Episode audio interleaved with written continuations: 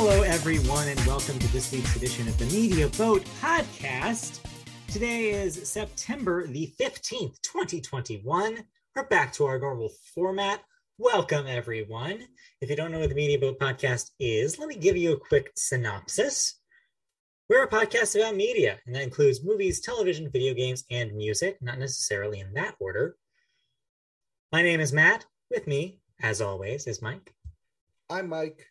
He's Matt. Not quite a normal podcast for this episode No. because, as we alluded to last week, it is Thought Brigade, Thought Waterfall, Thought Explosion.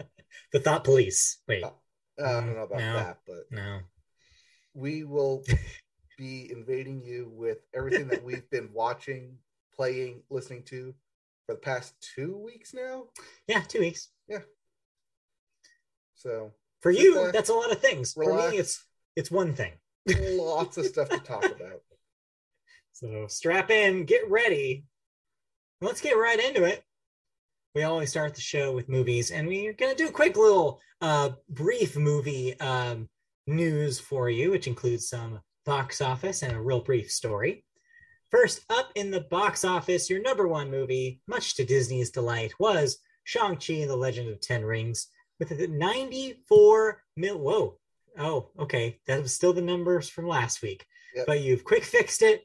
$34 million, adding to its 144 million domestic total. So, uh, Uh, I'll just brief, I'll just quickly go here then. yeah, Uh, you Shang-Chi, go ahead. Your number one film, 34 million, adding to its 144 million dollar total. Coming in at number two, much to Disney's delight, is Free Guy with another 5.5 million, and that officially crosses the 100 million dollar mark. Congratulations, Ryan Reynolds. At three is your new release, Malignant. We will talk about, or at least I will talk about that in a Yes. minute here, with 5.4 million for its debut. At number four, Candyman with another 4.7 million, making that 47 million for its total. And rounding out your top five, because it won't go away, The Rock with Jungle Cruise at 2.3 million. That is 109 million dollars. Yeah. Still over that 100 million dollar mark. Bonafide hit. Yep. Maybe talks are in are being discussed about possible sequel. Jungle Cruise 2, Welcome to the Jungle. I can confirm I did see one headline that said Disney in talks to do a sequel to Jungle Cruise. So yes, that is happening. Expect it. Not surprised, uh, considering The Rock is a juggernaut when it comes to box office. Also, when it comes Um, to muscles. Also, when it becomes to muscles. Um, so yeah, no surprises here this week. Shang-Chi still chilling um, at the top here, making already probably record money this year. That's easily going to be your number one movie unless something else takes takes that away from it. I can't imagine what else would. Um, Dune, maybe. Maybe There's a lot of hype around Dune, but the Dune's getting the dual release though. hype Dune's so- getting the dual release though. So. Um, if Eternals streaming eats the into it. word of mouth coming out. mhm. well, we'll see. But what won't uh, be number one movie but in the box office this year is this week's release called Cop Shop. What is Gerard this? Butler is a police cop. Wait, a police cop. Okay, Police cop. That's why it's called Cop Shop. it's very redundant. It Why is is. it a shop? Does he own a shop? No, um, it's like special shop? forces. Okay, It's an action film. Sure. All Gerard right. Butler, an action film. Gerard Butler doing his thing. You know what else? Who else is doing their thing? Always. It's Christopher Nolan. And our first story- the, the one mo- movie news that Yeah. I, I couldn't get away from. Well, yeah, this is your guy, or at least used to be your guy. Hey, I liked Tenet. All right. I didn't love it, Yes. but I liked it. Well, uh, get ready because we have news about his next project. With his trust in Warner Brothers frayed from the release of Tenet, several top level studio heads made the trek to Christopher Nolan's Hollywood Hills compound for a meeting about acquiring his next project.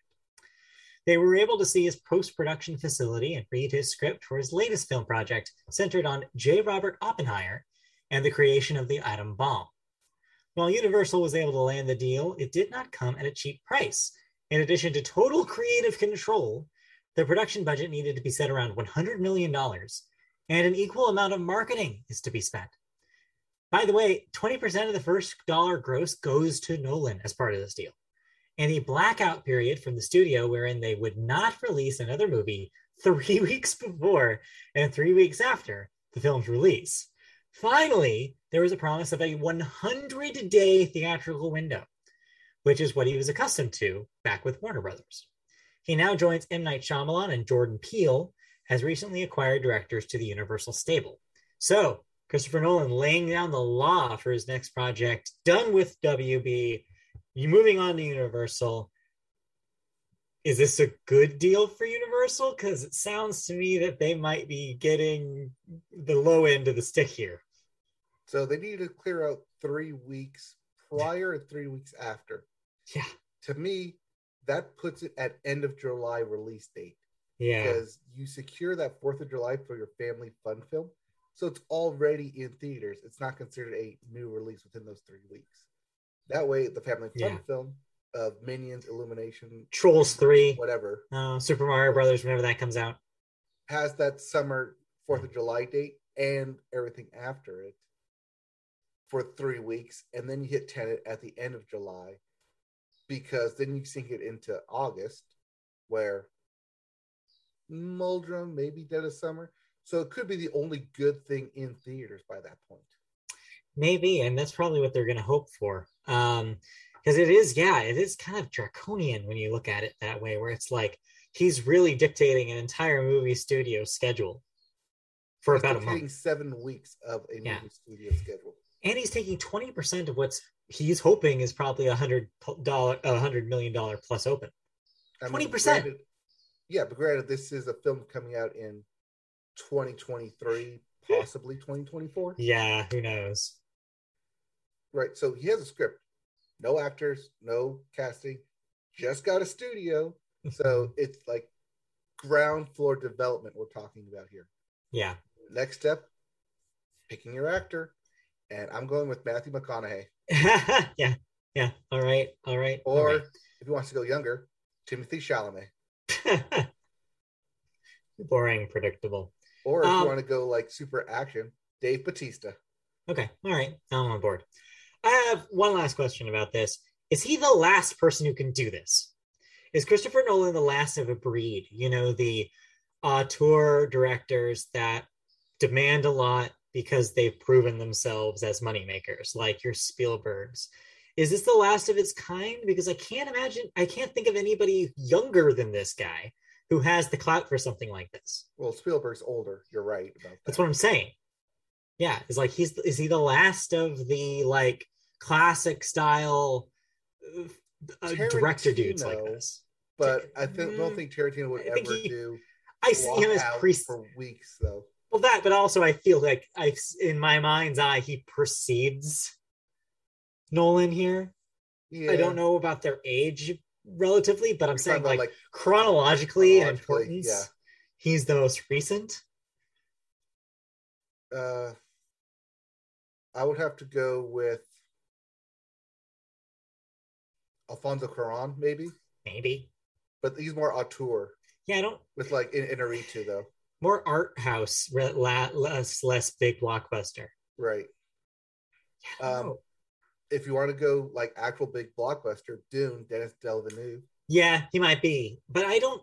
I But guess he he's will- getting will close. command that kind. He he's also more auteur than blockbuster, even though his auteurs are directed around blockbusters. Some of the stuff he's Especially been, since um, Blade Runner. yeah, some of the stuff he's been saying about Dune, though, about like how to watch it, the wrong ways to watch it, though, do kind of edge him towards this territory, which makes me a little worried about him. But hey, for now, I guess he's okay. But we we could see. If there's one movie I'm going to watch in IMAX in a theater, it's probably going to be Dune. Mhm. Or at least the next one I'm going to watch in IMAX Right. because Christopher Nolan demands I IMAX viewing. Sure, he's going to film this whole thing in IMAX if he had the choice.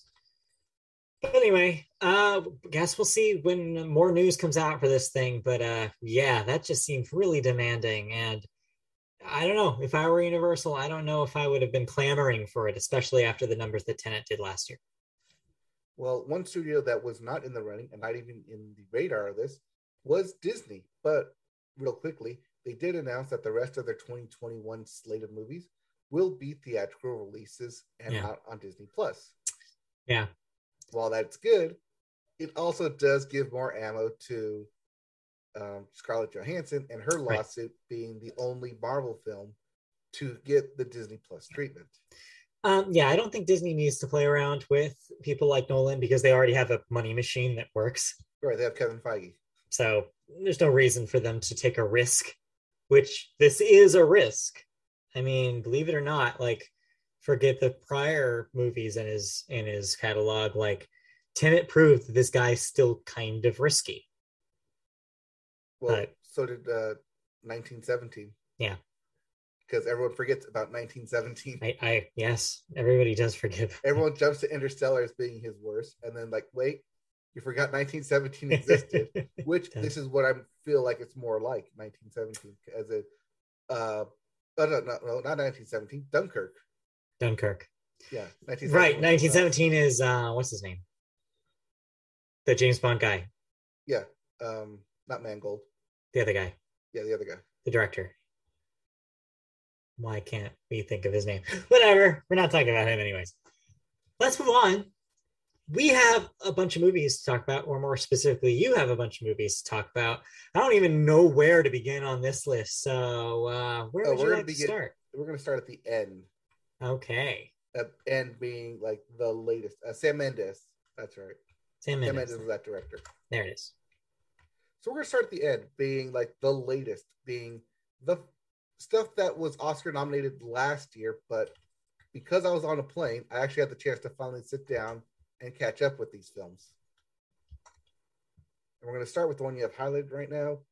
Uh, that is Oscar award winning performance, The Father.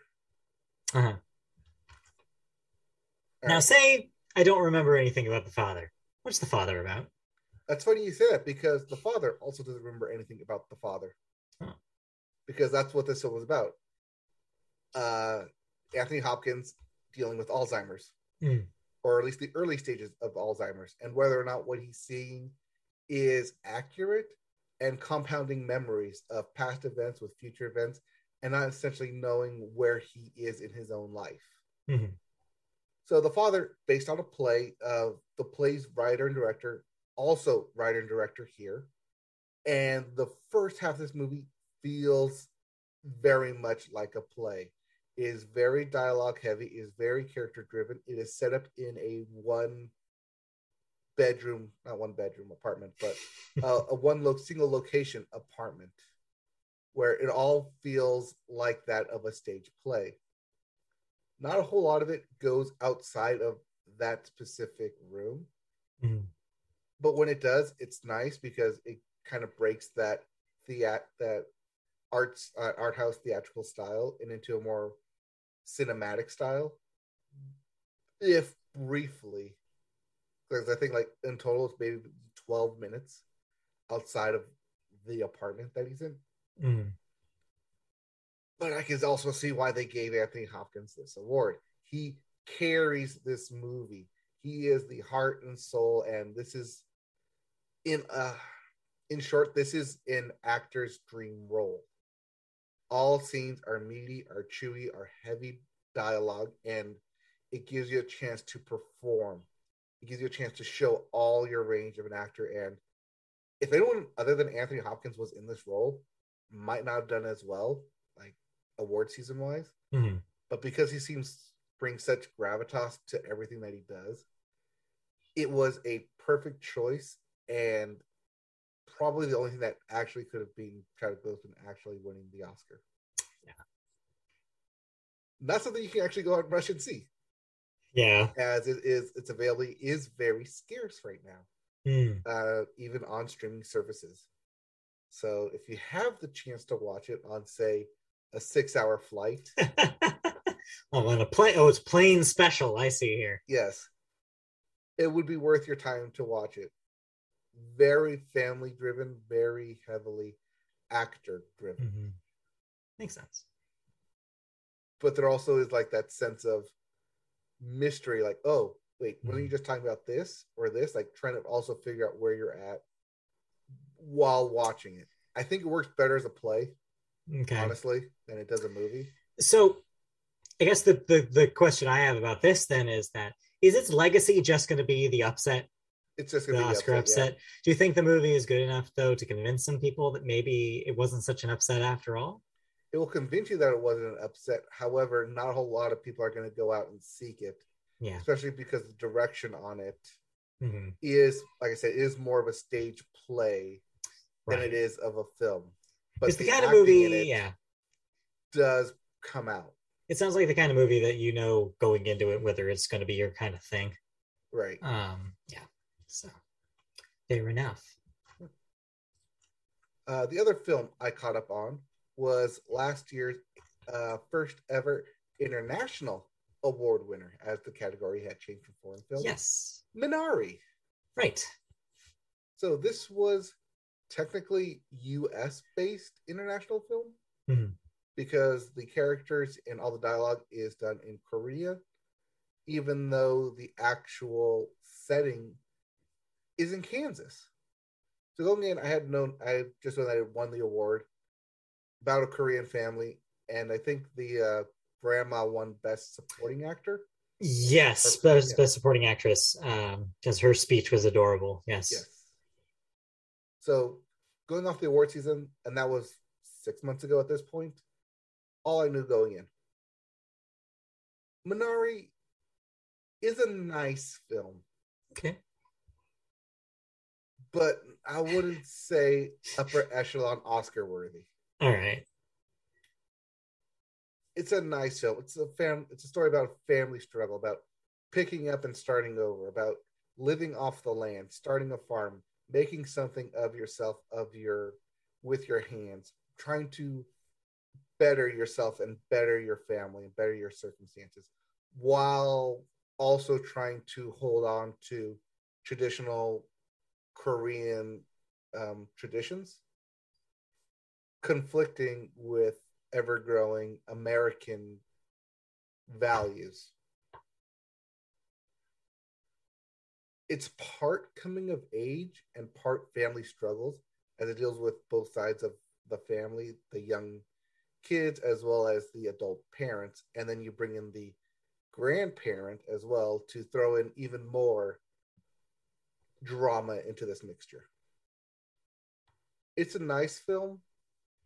Uh not the best foreign film I've seen in a while, especially compared to Parasite Yeah. and even that of Roma, which I think are done absolutely a lot better, especially cinematography wise. It's just a nice film. It's I don't want to say it's okay because it's better than okay, but it doesn't reach that Yeah. you have to go watch this. It's like Parasite, you got to watch this. Screw your foreign language like barrier. It's perfect. Go watch it. So well made. that for me. So well made, but not necessary. Not like absolutely must see necessary. again, if you're on a plane and you're at all curious about this, I don't want to say like you're strapped in and you can't go anywhere. You can't to watch escape. this. it's just a nice film to watch. Okay. But let's catch up to 2021 All right, here. let's start with uh 2021, and we'll start with my dad's favorite movie, or at least the dad, the film my dad's been wanting Oh. to watch. Dad review. Dad review, which we talked about earlier. Uh, Wrath of Man. So it sounds I like a movie to that your see dad like. Wrath of Man. Uh-huh. Oh, so much action, so much revenge. It is revenge porn to the absolute max. Don't. mm, that's not a term. I don't think that term means what you think it means. It probably doesn't mean what I think it means. But- maybe rewind the tape and maybe use some other, something else there. It's revenge action, just Yeah. up, up the wazoo. Might not be a better term, but Anyway, anyways, Jason Statham uh, joins a police, not a police force, not a police escort, unlike Cop Shop, which we talked yes, about. Yes, unlike Uh, Cop Shop. No, he joins a security firm in charge of bringing in uh, money from banks and um, retail stores. You know, think Baby Driver, Okay, but like from the reverse view of Baby Sure. Driver. yes. So his son, spoilers, was killed. And he purposely joins this uh, firm in order to help track down who killed his son. Basically, because he assumes it's an inside job, Mhm. but also because he assumes that they're just going to hit the same target again. so he's just like it's like male fantasy, trigger happy, murder rampage, revenge, sweet, sweet, bloody revenge. The movie.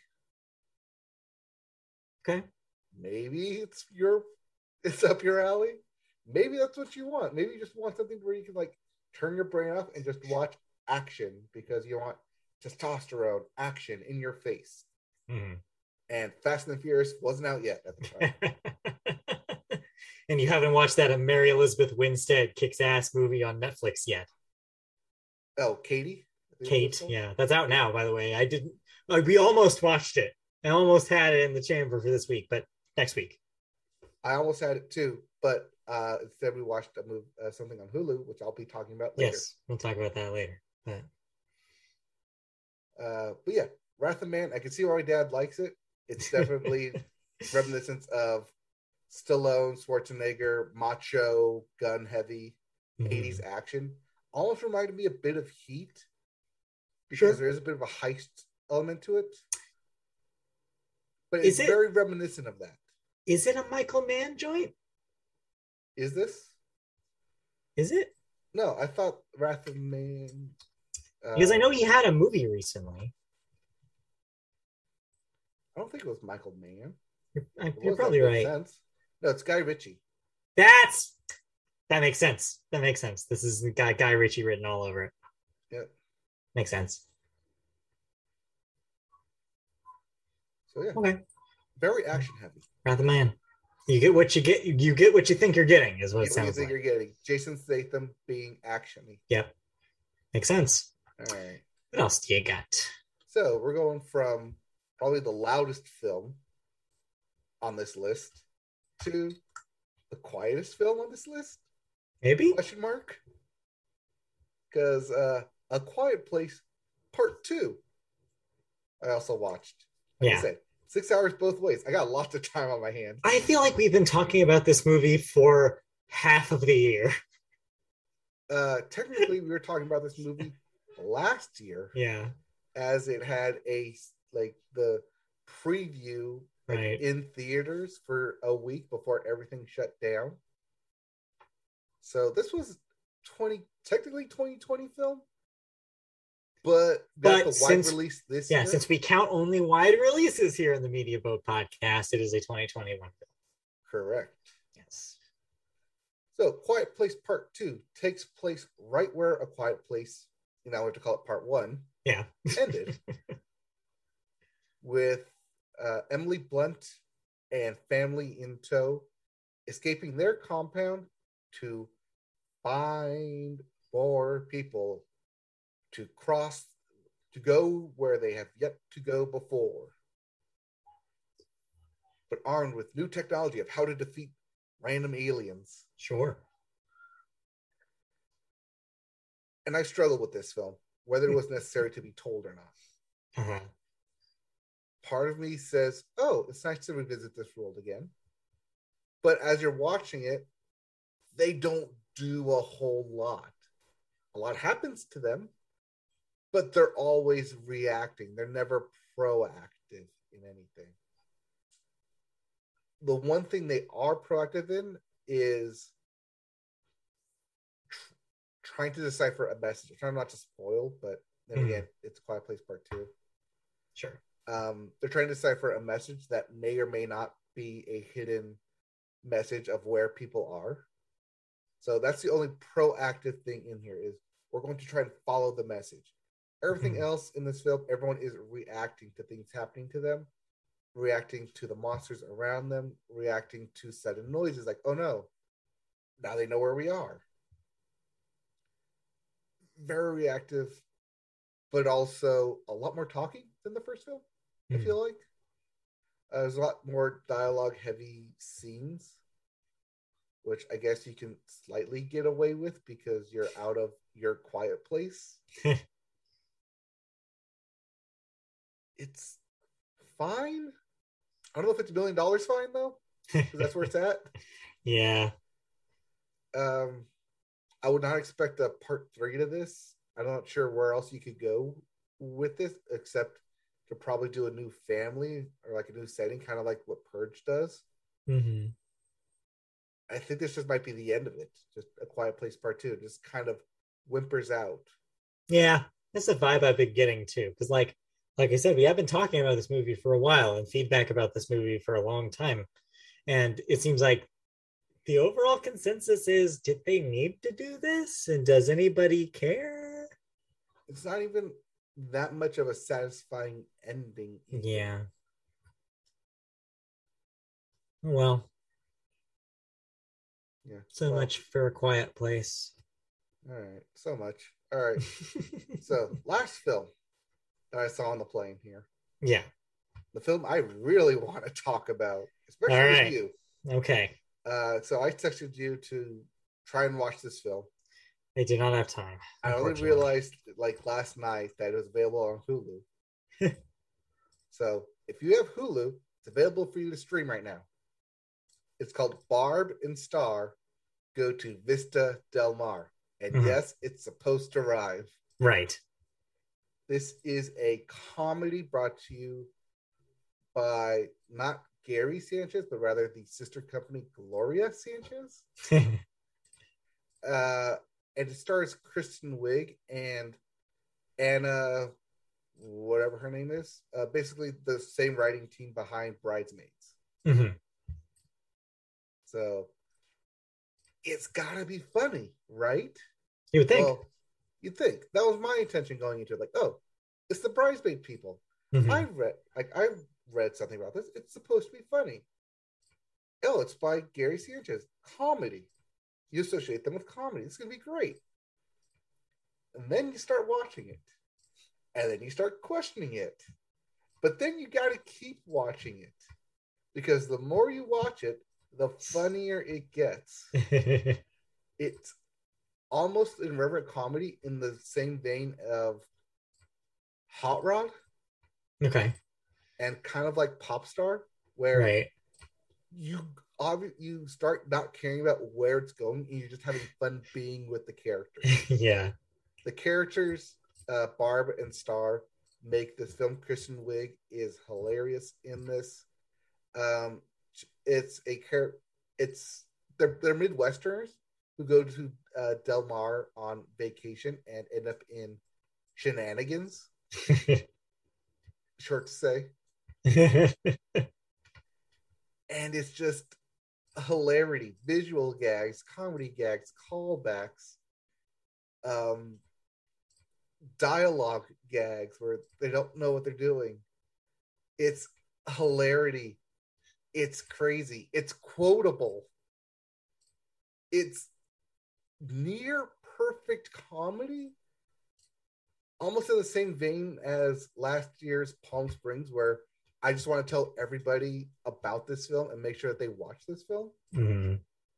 It's got that same kind of vibe where if you're looking for a comedy, Barb and Star Go to Vista Del Mar is the comedy you should be watching right now. It's that good. And I don't find comedies all that funny, especially when they're trying to be funny. But this is hilarity on another level. Yeah. This is women female comedy turned up to 11. This is Kristen Wiig comedy at her best. This is a perfect comedy delight. And I Wow. urge everyone listening Put that on the movie poster. Put my name on the it's a comedy Yeah. delight. it's a comedy delight.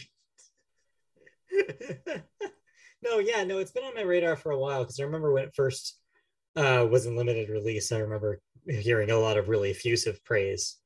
And so it's like it's been on my list, but yeah, I didn't know it was on Hulu until recently.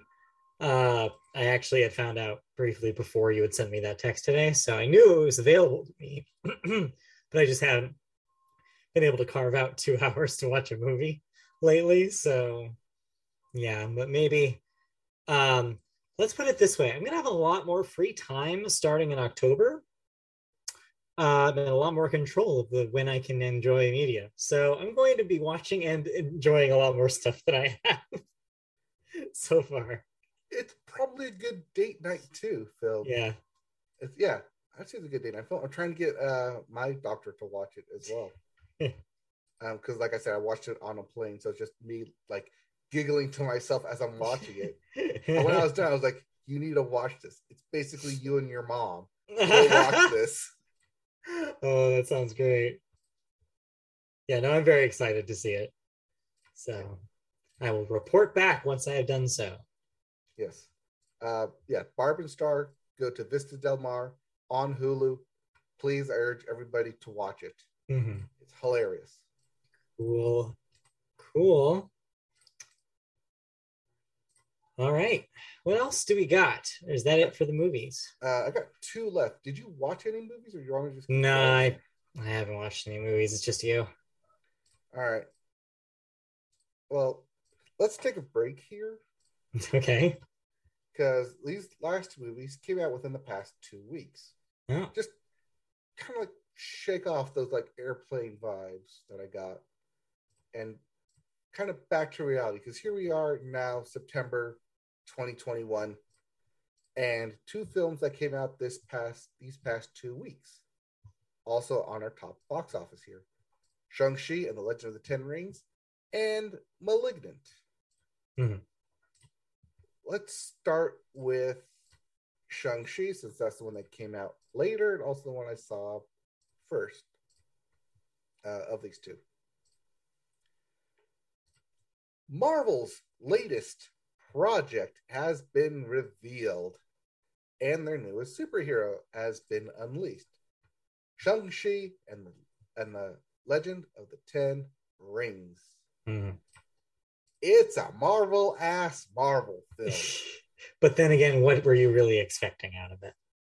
I mean, it has all your token Marvel tropes of family secrets of the your protagonist and antagonist having the same powers of mystic op, mystic goober object falconry of hidden maps that you have to find. It's uh lore structure lore dumps family mm. values. Much of what people liked about black panther mm-hmm. you'll find in this film all right. Okay. I'm listening. Much of what people liked in Ant Man, you'll okay. find in this film. I'm not just saying Ant Man because it's also like set in San Francisco, but because it has that same like underlining family value structure and family integrity within it. It's a fun film.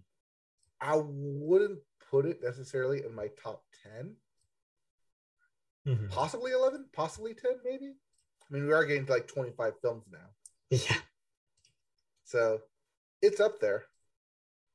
Doesn't break my top five though, but definitely a fun time at the movies. Um, but yes, I did see this in a film in a theater. Uh-huh. But I also saw it at like Monday afternoon when there was like me and two other couples in the theater. so I wasn't like too worried about like getting anything. Sure, yeah, you're distance enough. Yeah, it was like everyone had their own row to each other. uh, so fun time at the film, fun time at, the, at the theaters. A very nice welcome back movie to, especially to watch in a theater. Okay, I do think it deserves that theater experience. Mm-hmm. Trying to like digest between the way I saw this and the way I saw Black Widow. Right. I think Shang-Chi does, I want to say deserves the theater more, but it is a bit more of a spectacle than Black Widow was. Sure. It's a fun time. Okay. It's a good movie. I suggest you go see it. Um, does it have further MCU implications? Maybe. It does kind of hint at that, but it's also kind of leaves the door open of, well, maybe we'll just throw a one-liner somewhere else, and that'll just be its payoff. That being said, there are one-liners thrown in previous films that do pay off in this film. Okay especially pointing back to that of Iron Man 3, where they introduced the Mandarin. Lots of talk about that, especially mm. because that was also around surrounding the Ten Rings, and this is more or less that direct follow up of payoff of hey, the Ten Rings. So I have a question. Answer that that brings up. Um, you know how a lot of people were like, "Oh, Thor Ragnarok is like the MCU looking back at Thor 2 and being like, "Huh, wasn't that also kind of a bad movie, guys?" Is this looking back at Iron Man 3 and being like, "Wasn't that kind of a weird movie, guys?" A little bit, yeah. Yeah. It, I mean, essentially, it doesn't change Tony's projection at all. Sure. It nullifies Pepper Potts from having superpowers to being go back to being a secretary. Yeah. Hmm. Yeah, we all forgot about that, didn't we? How disappointing. But yes. Yeah. But yeah, this is uh, Marvel basically apologizing for that film and right. saying, "Oh no, like the real Ten Rings, we actually have plans for." Yeah. And they kind of more or less hint at that in this film that that organization will have a bigger impact going forward. Okay. Of course, they they're going to have to should they make a Shang-Chi 2, which I assume they're going to at this point. Look at those eh, box yeah. office numbers. Yeah, the, the fact that it's almost 150 million in a pandemic, yes, I would say that that's worth it for them to do that. right. Also, not to mention whatever it's doing internationally right now, worldwide. Right. Yeah. Mm-hmm. So I want to say safe to say they got a good here on their hand. Oh, and uh, Simu Liu, uh, the lead actor, hilarious in this. Great action, great cinematography. I think that's one thing that people aren't talking about enough is the fight choreography in this giant cookie. I mean, film. it's the, the choreography is very delicious. It hits you, it punches you right in the mouth, and you're able to follow the action very similar to like the Jackie Chan stunts of the 90s and early 2000s. I was trying to do that as stealthily as I could. It it, it worked because there are a lot of ninjas in this film. So yeah, so. right up there with stealth. Hmm. Sorry, I had Panera before the podcast. Anyway. Anyways, yeah. Uh Shang-Chi a very good Marvel film. Uh, Marvel's getting like as we said, Marvel just gets better at this with each movie. They've taken what they know. They've had tw- 10 years, 15 years experience. Oh yeah, they've had a while. They know what they're doing. Yeah, you you would hope at this point. They know what makes an audience laugh. They know when to hit the right punches. They know when to pull punches. They know when to throw in a gag. They know how to keep pace, and they also know when to make callbacks because at this point 15 years into it you got you have to have to have to be able to make callbacks and tie-ins to other properties right so it doesn't feel like it's a one-off and i think that's the one thing that black widow missed yeah that it yeah. didn't have a whole lot of callbacks to previous well, marvel properties. it did but it didn't but i see what you mean it's not necessarily enough just to have a reference to previous events it has to matter. And that's yeah. the thing that we talked about when we talked about Black Widow is it didn't feel like it mattered because so much of what like the secret sauce of why the Marvel movies work is always leading you to the next thing. And this did not do that. But it sounds like Shang-Chi is successful with this. And it's like, no, we're going to pick up the ball and actually travel a little bit, actually give you the forward momentum that you look for in this in so, movies. Minor spoiler, mm-hmm. but the ending of Black Widow could very easily tie into the ending of this film. Okay. which I mentioned to Doctor when I said that, and she's like, "Oh yeah, that would make so much sense." Mhm. I'm like, "Yeah, let's see if they do that." So we'll see if that Okay. pays off in the next eh, five years, give or take. yeah, we got a while. These things cook for a little bit. yeah, but yeah, good film, uh, good Marvel film. Cool. I'd say worth a theater visit when you do get the chance. All right. Sounds like I a wouldn't plan. necessarily say like, well, it's past now, but like rush out, go see it. Like, Yeah. First showings, but now that's kind of cooled down. You should be able to find some relatively good seating, and Mhm. they'll help keep this film top three for the next couple weeks easily. Okay. But as for the last movie you need to talk about, Oh, what is this movie even? So, the director of Aquaman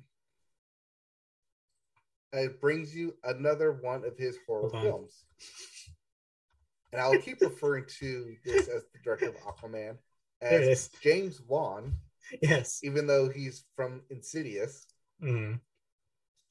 Recently did Aquaman, so I'm just going to keep referring to him as the guy who did Aquaman. Yeah, guy who did Aqua. Like when uh, Bradley Cooper voiced Rocket Raccoon. I just kept referring to him as the guy who voices Rocket Raccoon. Even though he's done other stuff. Yeah, Silver Lining Playbooks, Bradley Cooper. Yep. uh, so yeah, um, James Wan returns to his horror roots for *Malignant*. Now, the term *malignant*, Mhm. what kind of what comes to mind when you hear something like that? Something gross and infected and just festering, and then you need to like bring attention to it, or else it'll get worse and worse. That's basically what this movie is. Boom! Got him. so the first half of this movie i'm trying to figure out what kind of movie it is is it exorcism is it demon is it alien is it foreign is it science experiment is it supernatural what is the malignant boogeyman Mhm. of this horror film? What are the rules that it's playing by? And it does a really good job of keeping you in the dark until the, the last act where it gives you the reveal and then rushes you to the climax.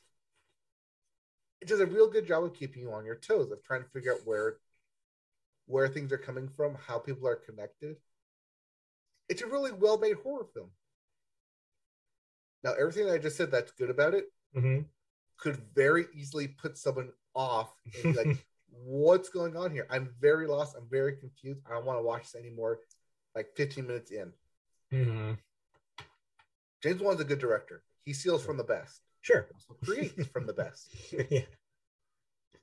And I can see a lot of his influence in here from other horror films. Um, like the opening is kind of straight out of Jurassic Park, even because that opening 10 minutes is indeed a horror film Yeah. Yeah. A lot of that movie is. Yeah. From a certain point of view. Mhm. Uh, so yeah. it's a good horror film, but it can easily be one of the most confusing horror films you've probably ever seen. And it's not until like the very end where you're trying to like make logical leaps of sure that makes sense and oh that makes sense to oh well that makes sense your mileage will definitely vary on Yeah. malignant depending on how into horror you are but outside of it being just a horror genre just being a film Mhm. well directed good cinematography thumbs up on all that i just don't know if the story is enough to keep people i don't say invested. Because like the payoff's pretty good. You just got to get there at the end of like almost an hour like almost 100 minutes into it.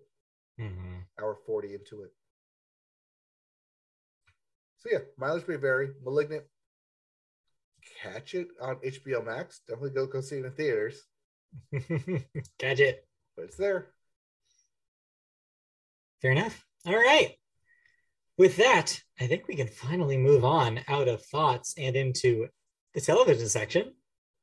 Uh, yeah, I did not watch anything else movie related. Like I said, I'll try to watch Barb and Star this week. I will also try to watch um, Kate, Kate. Hopefully, talk about that next week as well.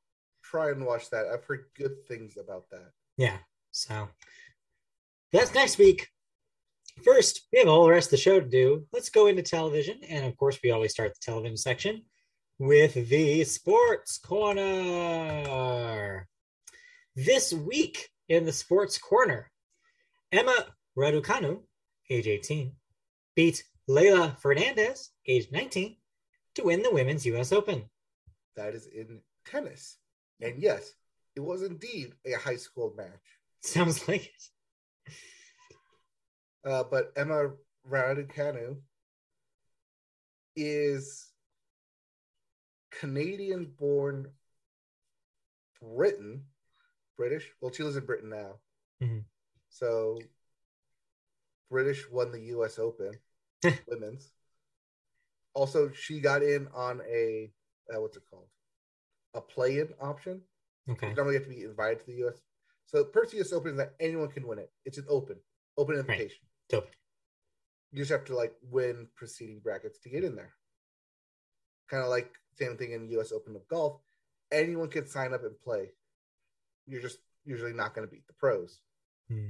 Except here, where Emma Raducanu beat the pros and eventually beat uh Leylah Fernandez Yeah. for that title. Wow. So I believe she beat uh, Osaka on her way up here in the quarterfinals. okay. So yeah, no slouch. Yeah. Um, also, right after this, like she stayed in New York another like three days and went to the Met Gala. If you saw Yay. if you saw Very those cool. photos floating around. Oh, oh yeah. Uh, we don't have our Met Gala correspondent Christy uh, here to talk about it, but if she was, she'd probably talk your ear uh, off about all of the all of the best outfits and everything. like Jeez. Lil Nas 3PO. Mm-hmm, mm-hmm, exactly. All right, but we're not talking about that. We're talking about sports. So congrats to Emma. Meanwhile, on the men's side, Dan Daniil Neil. Daniil Medvedev defeated Novak Djokovic to win the men's US Open. That was some acrobatics of my tongue right there. Yes. Um, this does mean Yeah. that uh, Djokovic will not win the calendar Grand Slam, Right. but also Medvedev is the you could still call him younger version of Djokovic, as he's the one who won the gold medal during the uh, Right. Olympics. Right. Right. Well, congrats. Next up, I saw Media Boat favorite Mark Sanchez talking about this on Twitter. Yeah, he did. USC has fired their head coach Clay Helton after a 42 to 28 loss to Stanford. Uh, this is just of note because the first open head coaching job available in the NCAA. Mhm. I expect more to come as the season goes, but we're also only three weeks into the season, Mhm. and USC has already fired their head coach despite him having a winning record the past two years. Yeah, questionable. I think questionable. Uh, apparently, like some of the staff and like boosters didn't like him as a head coach, so it's more of an internal struggle than say performance struggle. Right. But when you lose to your rival Stanford, it kind of gives It you credence to just Yeah. Oop, sorry, you lost to them.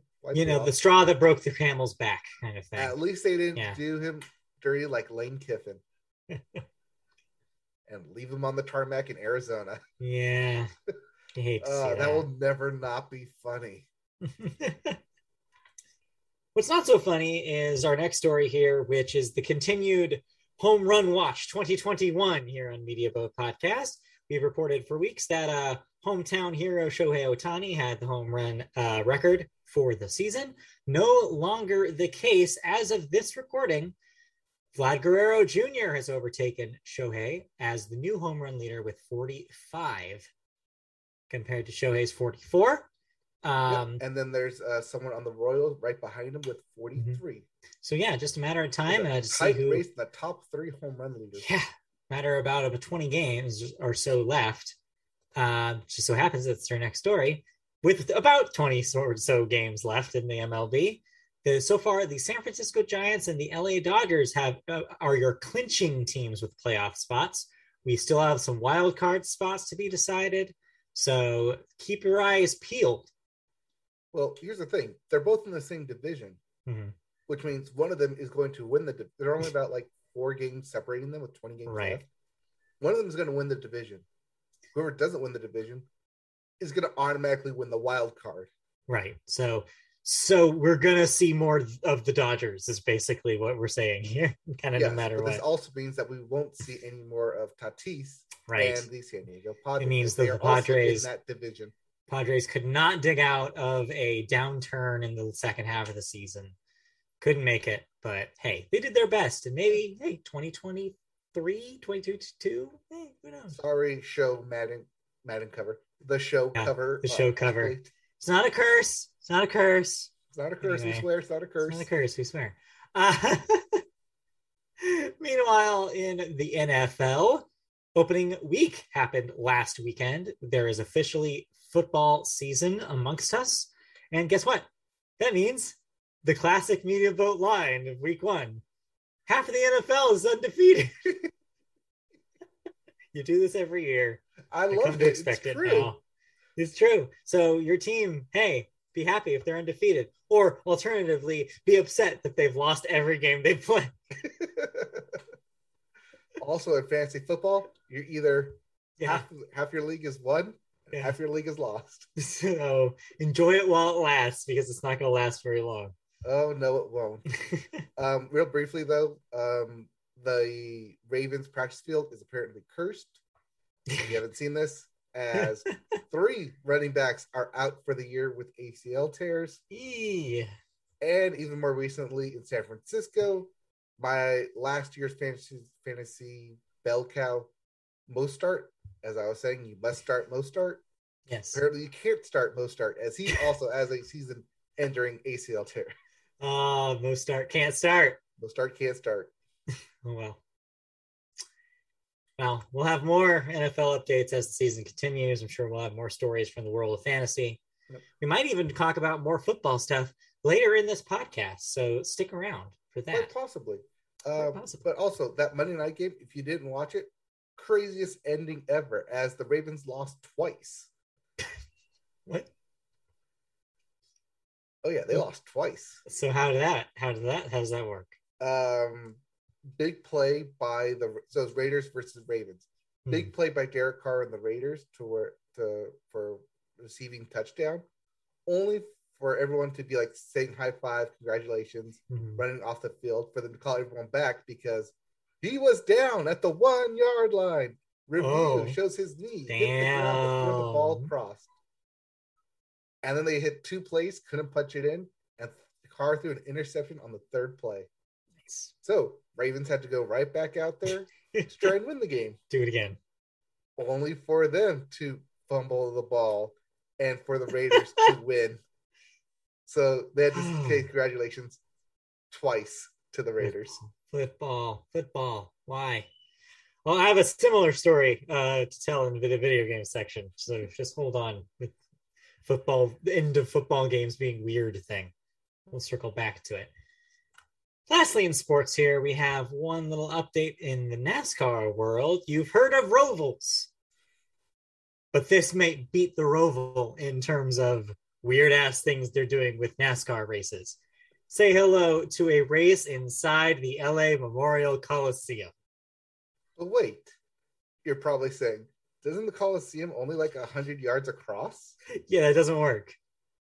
I mean, it doesn't really work. So it's a quarter mile track Uh-huh. inside the Coliseum. uh-huh. I already have tickets to go to said race. Because you need to know. You just need to see it yourself. Apparently, like minutes after it was announced, I got a text saying, We're going. I got you a ticket. I'm sorry, you're going. Uh, this is the opening, quote unquote, opening of NASCAR. It's called the Clash.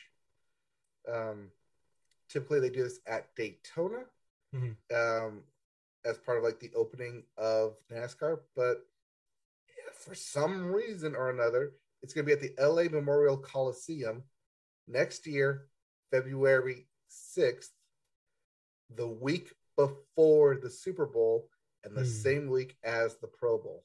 Okay. I don't know why. Someone had a crazy idea that said that they could make this happen, and someone else said yes, do it. and somebody else said yes, so it happened. So yeah, NASCAR at the LA Memorial Coliseum. Yes, Yes. that's right. Where USC plays their games. Huh? Yes, that's right.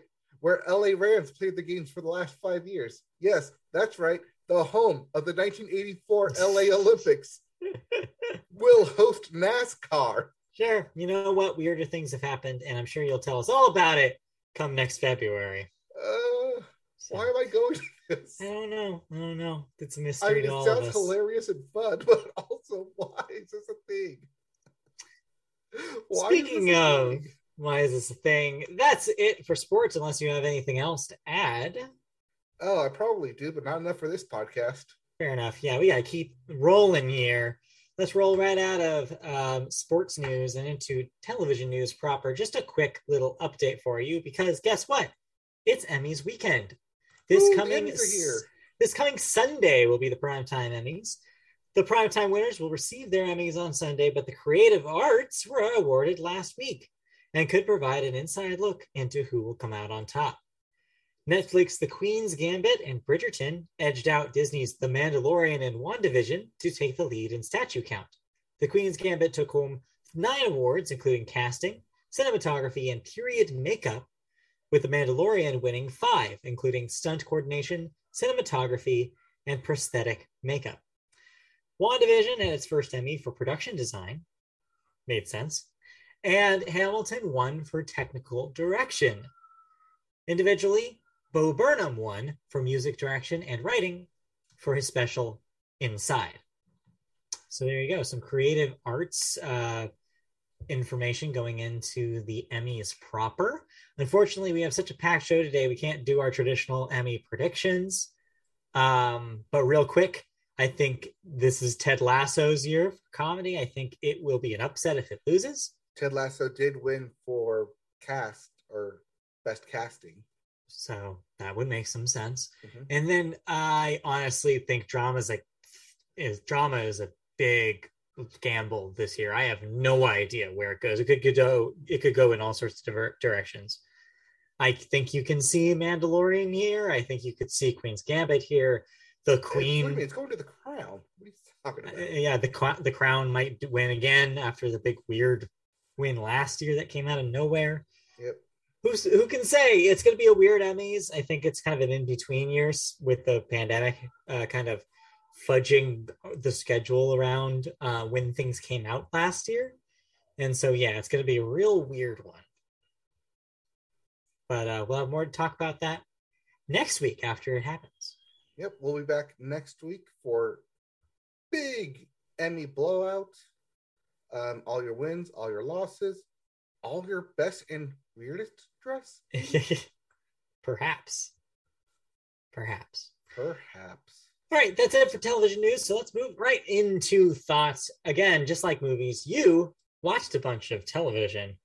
Yeah. So you get to talk about it. I was lucky enough to get access to Discovery Plus. Aha. And on it were two shows that, well, while both being food shows, completely different. Okay. First is the reason I watched it, but also the reason I was there in in Hawaii, partially why I was there. Guy Hawaiian style. I really like how this is stylized that it's guy exclamation point Hawaiian style. That's the way it's stylized in uh when you like scroll through it. That's great. Now, did you see Guy in Hawaii? No, but we definitely went to all of his restaurants and recommendations to go through it. Fair enough. So much so, in fact, that after we watched the Maui episode, like, Mhm. hey, we were right there. so we went back to that same place just to try it. Yeah. Did not disappoint. All right. All right. Um, so this is what you think it is? It is exactly what you think it is. Yeah. And I want to give you an even like weirder example of what you, what you think it is. Okay. Adam Sandler. What? You know how he doesn't really make movies anymore and rather goes on vacation and makes movies while he's there? Sure, yes. That's what this is, but with Guy. All right. Guy Fieri. He's earned it. He takes his family and more or less the production crew of his Guy's Grocery Game, Silent Drives and Guys crew on a Hawaiian vacation. And hey, while he's there, might as well shoot something just so uh, someone else can pay for their lodging. and that's more or less what this is. Um, he it's not all food. He does explore the Hawaiian islands of Maui and the Big Island of Hawaii. And it is food driven, but also it's more exploration of Hawaiian culture, mm-hmm. of different activities in Hawaii. Like he does scuba diving, he gets a tattoo, um, a luau, a lei making ceremony. It's a guy variety. gets laid. Are you saying that guy gets laid in this?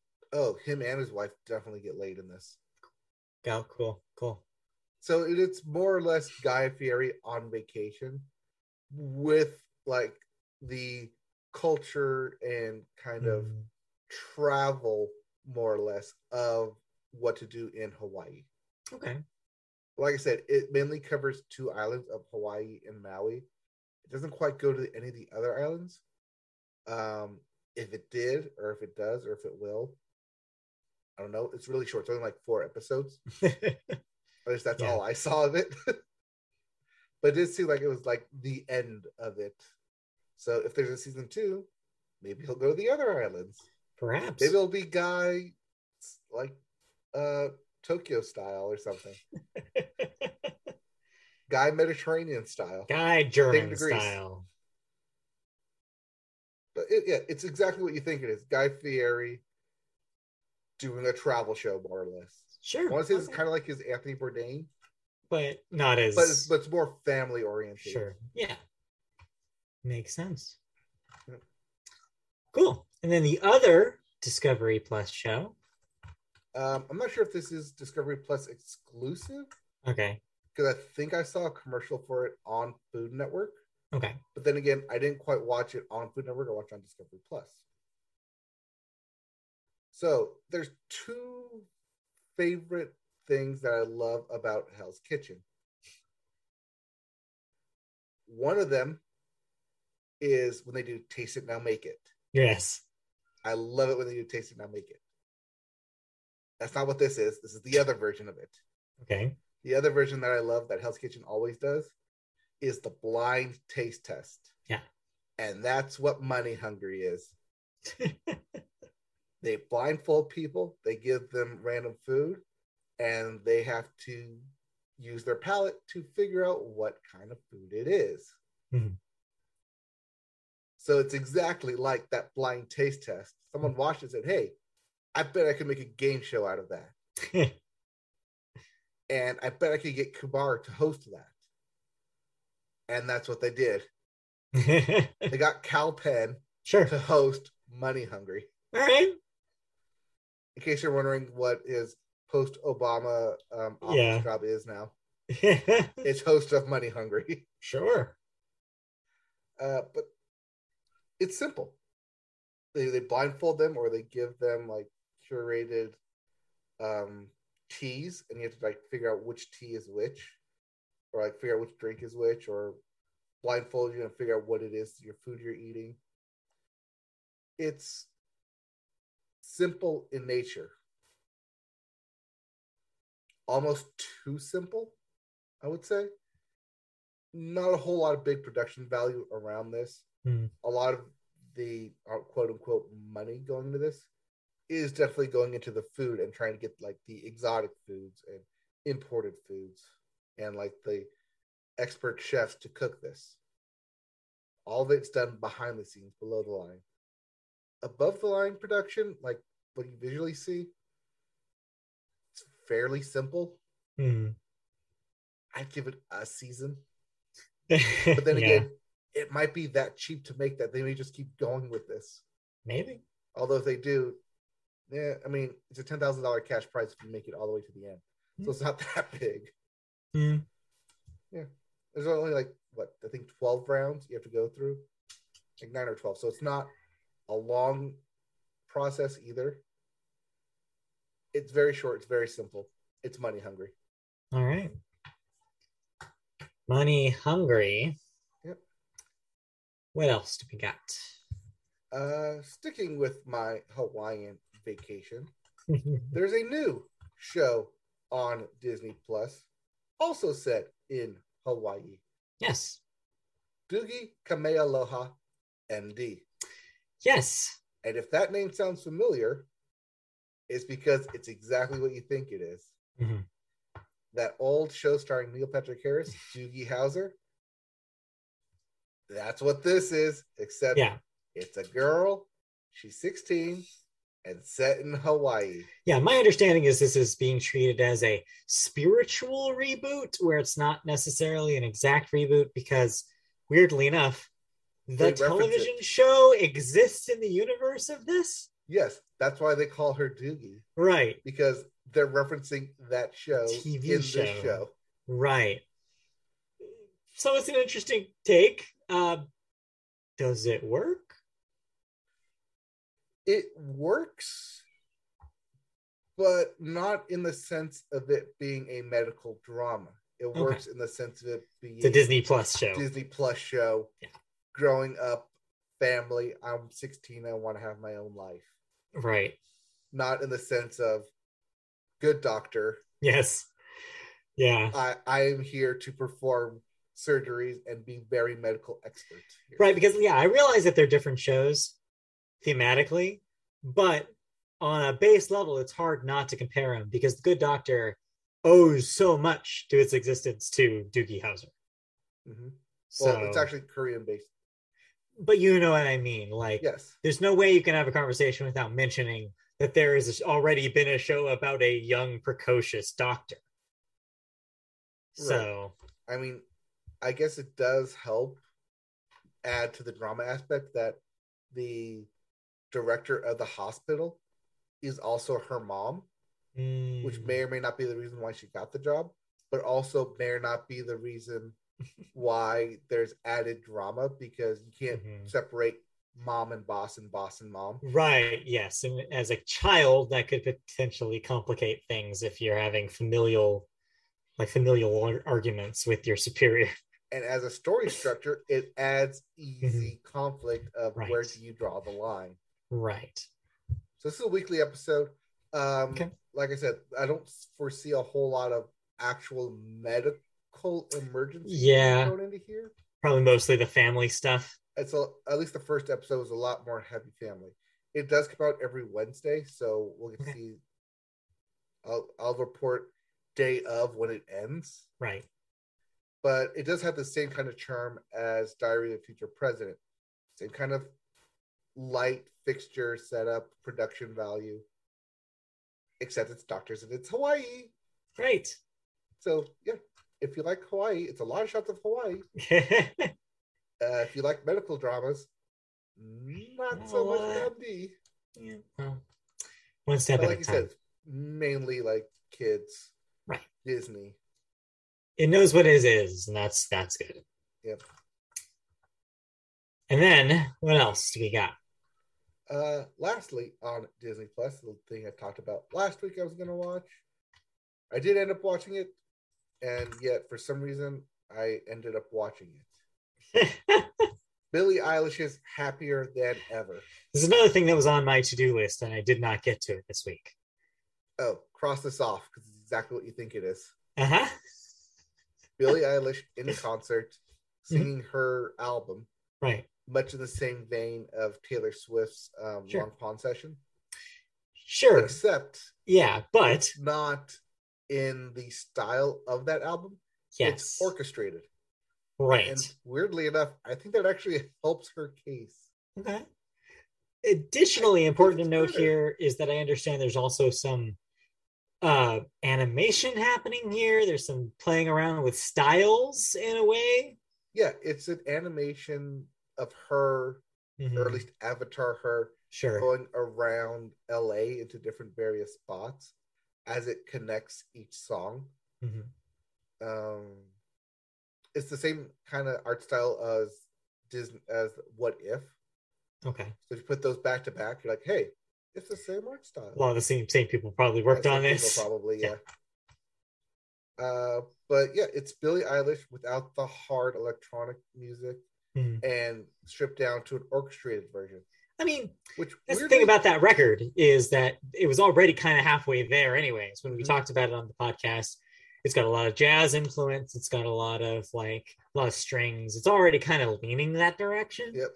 so it doesn't surprise me at all that she'd be interested in doing an orchestral version of these songs so I think it works better for her, Mhm. like tone wise too, Yeah. especially for the album. Because I won't say maybe pay attention more, but I definitely got more listening to it this way sure. than I did sure. uh, just listening to the straight album.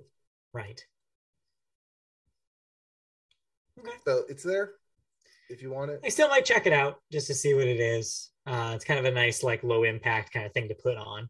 Mhm. so i might do that at some point Yeah, it's something to put on while you're doing other stuff. but not mind blowing Sounds nice. and the coolest thing about I'm glad that you mentioned the long pond session or whatever the hell that was called. I'm assuming something pond sessions. Yeah. Um, the cool th- coolest thing I thought about that was the parts where they actually talked about the songwriting process, and there's none of that here. Oh, no, there's none of that here. Okay, so that's a little less exciting, but still. Yeah, but it's it's more of a concert experience too, because Mhm. she's set up in the Hollywood Bowl. Right, right, So right. Since there's no audience, you can just throw the camera anywhere you want there.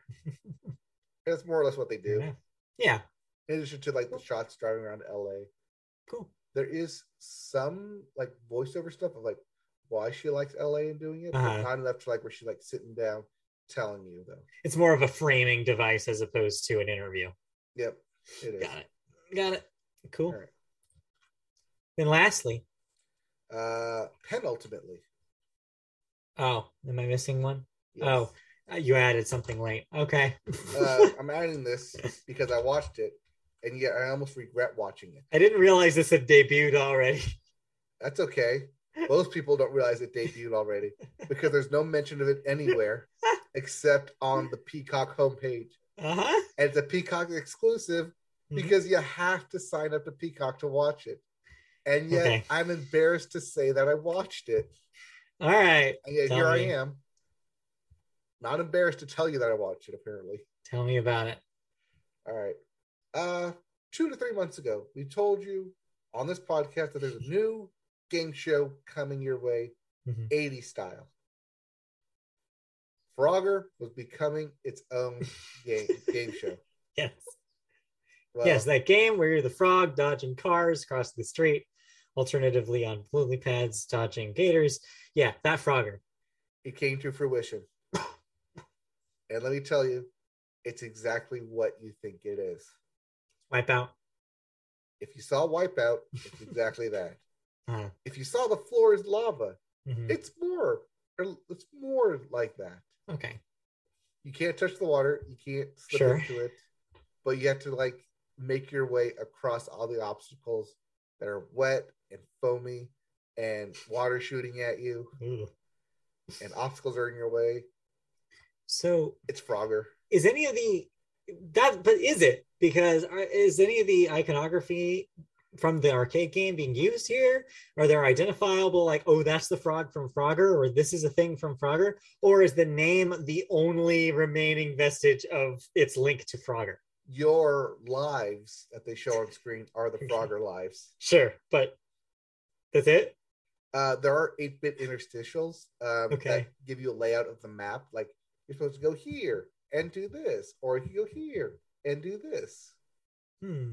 So there is Frogger-esque 8-bit elements, okay. But also not enough for it to be called actual Frogger. it's more than i expected. At least they're leaning into the aesthetic. Um so is it if you like if you're somebody who likes Wipeout or those adjacent shows enough, is this something that's worth your time, or are you saying it's not even up to that bar? It's LCD. Yeah. If you can't find anything else to watch and you're trying to figure out something that your five year old can watch with you, put Frogger on. Then again, if you're have very fun memories of Frogger and a five year old, if you have more problems than just sitting there watching Frogger.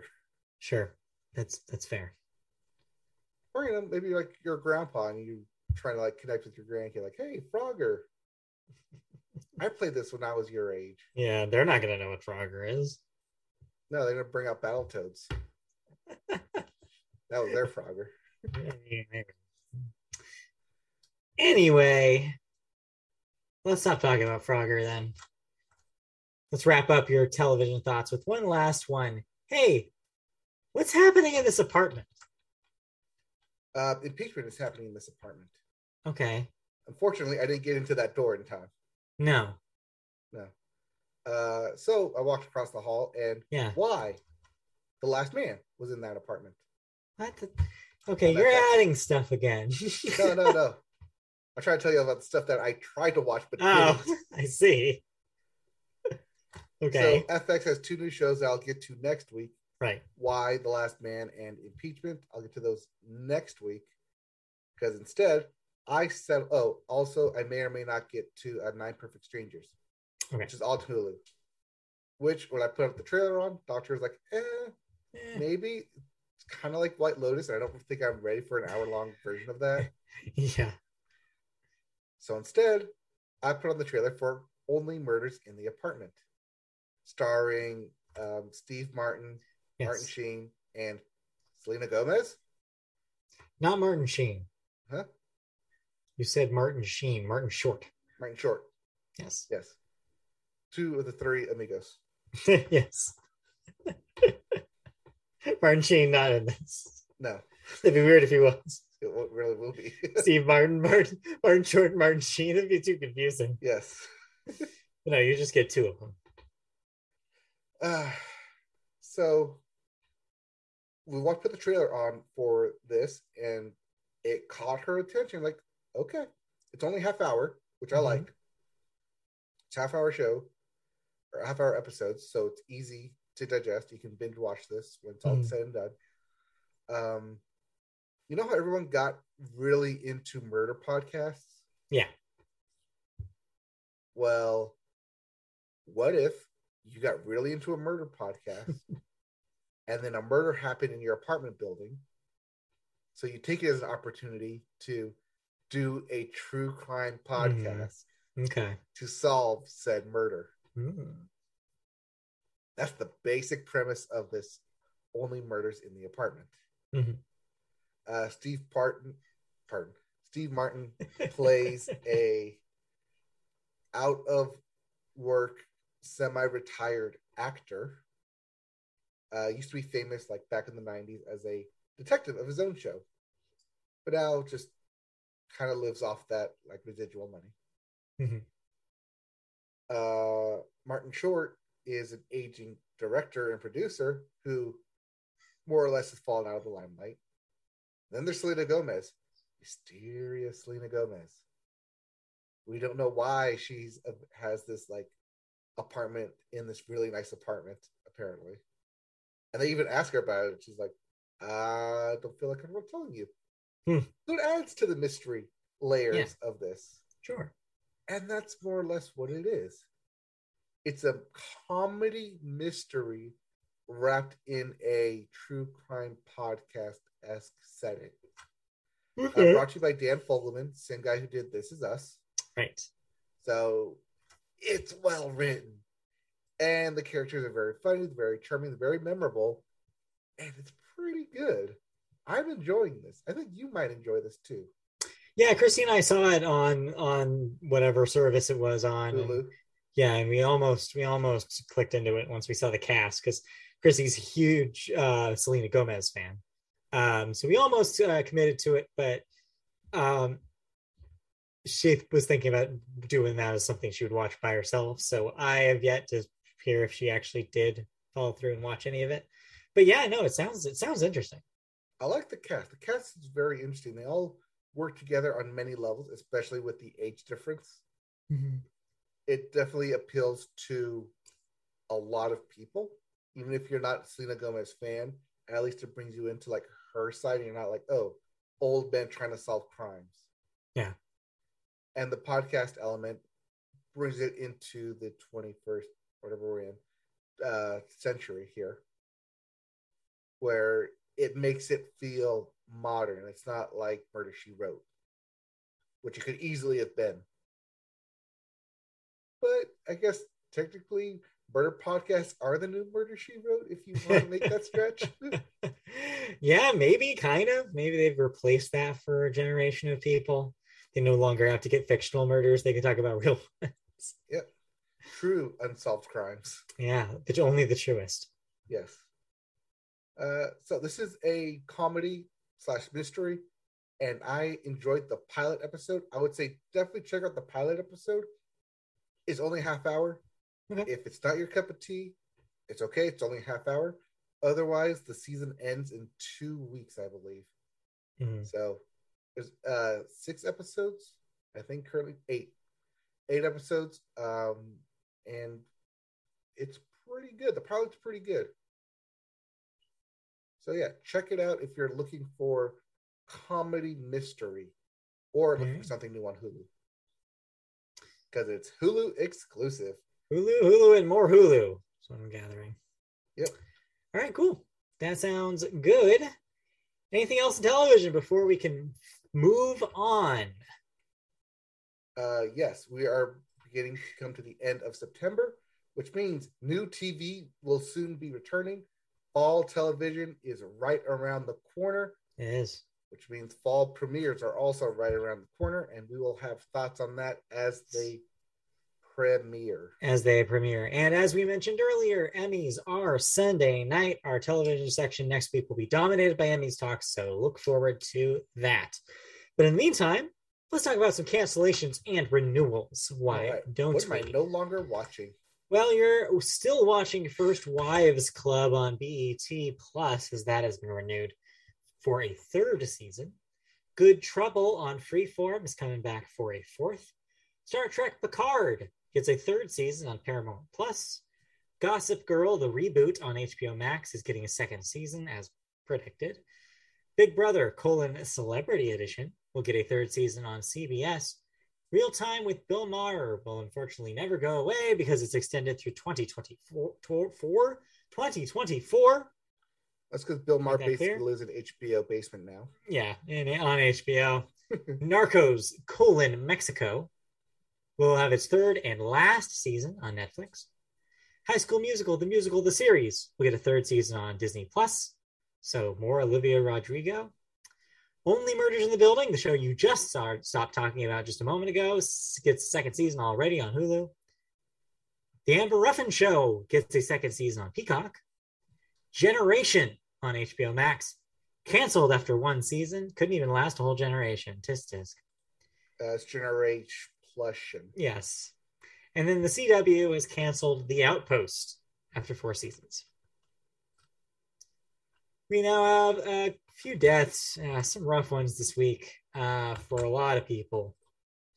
First up, Ben Best, age 46, a screenwriter, worked on Eastbound and Down, as well as an occasional actor, was in Superbad and Land of the Lost. That's young. Uh, he was friends with uh, Danny McBride. Mhm. Um, helped uh, one of the creators credited for uh, Eastbound and Down. That makes sense. Next up, from the world of board games, Reuben Klamer, age 99, board game inventor, responsible for the Game of Life. Member of the Toy Industry Hall of Fame back in 2003, and the Hasbro Inventors Hall of Fame back in 2000. I mean, age 99, but yeah, he gave us one of the most classic board games. Yeah, uh, technically not the original creator of Life, but when brought to Hasbro, Mhm. the game you think of as Life now, yeah, he's the one who created it. life as it is now. Life as it is. but then lastly the the one that most of my twitter feed was talking about Same. yesterday um norm Macdonald age 61. Of course, famous comedian, actor, screenwriter, probably most famous still for his stint on Saturday Night Live as a weekend update anchor. Um, kind of known for his dry delivery and just like absolutely no care whatsoever what the audience thought about his jokes. He was going to tell them anyways. Yep. There was this Uh, vibe his to him where Burt you could Reynolds right impersonation. his Burt Reynolds impersonation on the Celebrity Jeopardy sketches. But yeah, it's just you. There was just a thing about Norm's delivery where you would always tell he was just writing for himself. He was never writing for anyone else. He was just like, I think this is funny. This is what I'm going to do. So known for a lot of like long, circuitous joke structure, just like where you don't know where the hell he's going until the end. Um, yeah, definitely a very influential comedian. I think his um, interpretation of uh, Weekend Update changed what Update was from then on. Um, you see a lot of his delivery kind of carry on to the people that followed him, um, even to this day. Uh, well, maybe not to this day. But definitely but- Seth Meyers. Definitely, you see his style live on through Seth Meyers. Uh, he was a good friend of Seth's. Uh, Seth Meyers actually did on his show last night a bit, a really good uh, bit talking about Norm's life, which was which was sad. A lot of people are given their tribute to Norm.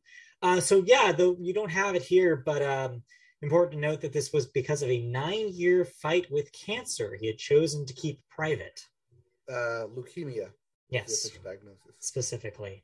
Um, so yeah, he chose not to make a big show of it. He didn't tell anyone outside of family, and so yeah, it was only now that we know that he was kind of having this private fight, uh, which makes sense why we haven't seen a whole lot of him in recent years. Uh, we had seen his, or at least heard his voice on uh, Seth MacFarlane's uh, The Orville. Right, right. And then he was also uh, he had a uh, most like the saddest thing is is I'm like most recently, and this show is like four or five years old at this point. Remember Girl Boss on Netflix? Yep. he had a supporting role in that as well. Um, so he's been in stuff on and off, but uh, but yeah, definitely a sad one. Was he a perfect guy? No. I mean, he has a kind of rough past. I mean, that's the thing about being a comedian in the 80s and 90s is that you roll back the tape on a lot of that stuff and it probably doesn't age super well. So just a let's say just a little bit of a warning if you're digging into the back catalog. Um, not a spotless record. That being said, very influential, very important to a generation of comedy. And yeah, he will definitely be missed. Uh, as they say, you're a comedian's comedian. Right. Yes. He was definitely somebody who said got that a lot, where it's like not everybody's going to be like, oh, yeah, I'm familiar with him. But the ones who are, you're going to get a lot of people who are in the business because he was really writing the jokes for other comedians and himself. He was never really writing them for the audience. Right. All right. Let's move Dry on. humor. Yeah, exactly. Just like exactly. Sure. Mm, Yeah. Yeah. Just a regular Norm Macdonald here. Yeah. All right, let's move on into the second half of the show. Toss the football over to you. Perfect spiral. Uh, Take some it music. one hand, OBJ style. Although Uh-huh, I don't know if we can say that anymore because he's probably out of the league as of next year. You have Billboard in front of you. Yes, I do. Uh, as we always do, we start with the music with the billboard, and we start the billboard with the Hot 100. The Hot Drake. I mean, the Hot 100. Nope, it's just Drake. it's It's literally all Drake. literally Drake just is Drake. the top five. Yeah, that happened this week. Um, so yeah, as we noted last week, Drake's new album was dropping, Mhm. and um, yeah, so Drake is not only in the top five, his album is uh top sixteen, except for three slots. Stay, Bad Habits. Mhm. So when Stay is at number six by the Kid Laurie, LAROI. and then Bad Habits is at thirteen, and Good for You is at fifteen, and last week's number one Butter yeah. is at 17. The rest is Drake. The rest is literally Drake, and the rest was Drake. and the rest was Drake. so, of Drake's 16 tracks, an hour and a half long album, which we'll get to, what actually made the top five? Well, to save you time, you only need to listen to these five songs to get the whole album. Number one, Way Too Sexy by Drake, featuring Future and Hmm. Young Thug. And yes, that does indeed feature uh, the backtrack of I'm Too Sexy. It sure does, but we'll talk a little Sure bit more does. about that later. Uh, number two, Girls Want Girls by Drake, featuring Lil Baby. Yep. I guess he's still around. Yeah, little baby. At three, Fair Trade by Drake, featuring Travis Scott. At four, Champagne Poetry by Drake. And rounding out your top five, Knife Talk by Drake, featuring 21 Savage and Project Pat. Yep, it's all mm-hmm. Drake. It's How all many of us Drake. will stay next week? None, maybe, hopefully. So maybe yeah, one. needless say to one. say, needless to say, we will talk about the album that is all come off of Certified Lover Boy later in thoughts. But yeah, just uh, sit with these because we will circle back to these songs. Yes. As for your albums chart, your top uh 200, unfortunately, or maybe fortunately, Drake cannot cover all five slots. yeah, he doesn't have five records out this week. Thank God. but number one is Certified Lover Boy by Drake, which we will talk about. And number two, Donda by Kanye West, which we talked about two weeks ago, drops down to number two. And number three, Senjutsu by Iron Maiden. At four, Sour by Olivia Rodrigo. And rounding out your top five, Planet Her by Doja Cat. yeah, no surprises this week. We figured that Drake had this on lock. Uh, the only, I guess, minor surprise is how much the drop off is for Donda. Um, but yeah, Uh, as for albums coming out this week, as for new releases, yes. You're tired of Drake. Uh, we have Carly Pearce with 29 colon written in stone. Cynthia Erivo with Channel One versus One. Lil Nas X with Montero. Yes, that's a big release. by your name, the actual Yeah. Montero. The big release of the week for sure. Yep. Unless you're really into Lindsey Buckingham with Lindsey Buckingham. Oh, it's yes, self-titled. is That Lindsey Buckingham. Wow. Uh, we also have Moor Mother with Black Encyclopedia of the Air. Thrice with Horizons East. Hmm. And lastly, Melissa Etheridge. Yes, that, That Melissa Etheridge with One Way Out. Uh, also, for those who uh, those who know, uh, the new Illuminati Hotties record is out this week. Hell yes. So Hell yes. we'll see what happens with that. All righty, cool. All right. Uh, with that, Do you have you? Yeah, you have a brief story here. I have before a you quick music uh, news. before you get into that. Real quick, I just want to say the MTV VMAs happened last week. Uh, I did watch them. Oh yeah, I did watch those too. Quick synopsis no huge surprises or upsets uh lil nas x won for uh, the video for montero call me by your name uh as expected the thing's a spectacle um the only other thing to note here i guess about that was Doja doja, Cat's cat's, weird outfits. outfits she wore a hat on her head at one point or a chair on her head for what point i don't know Yeah. uh yeah chair. She was a Pokemon. Uh, she danced in the middle of, of Halo. Sure. Yeah. I don't know. Uh, really, no, no big surprises, no big events. Um, it was the VMAs.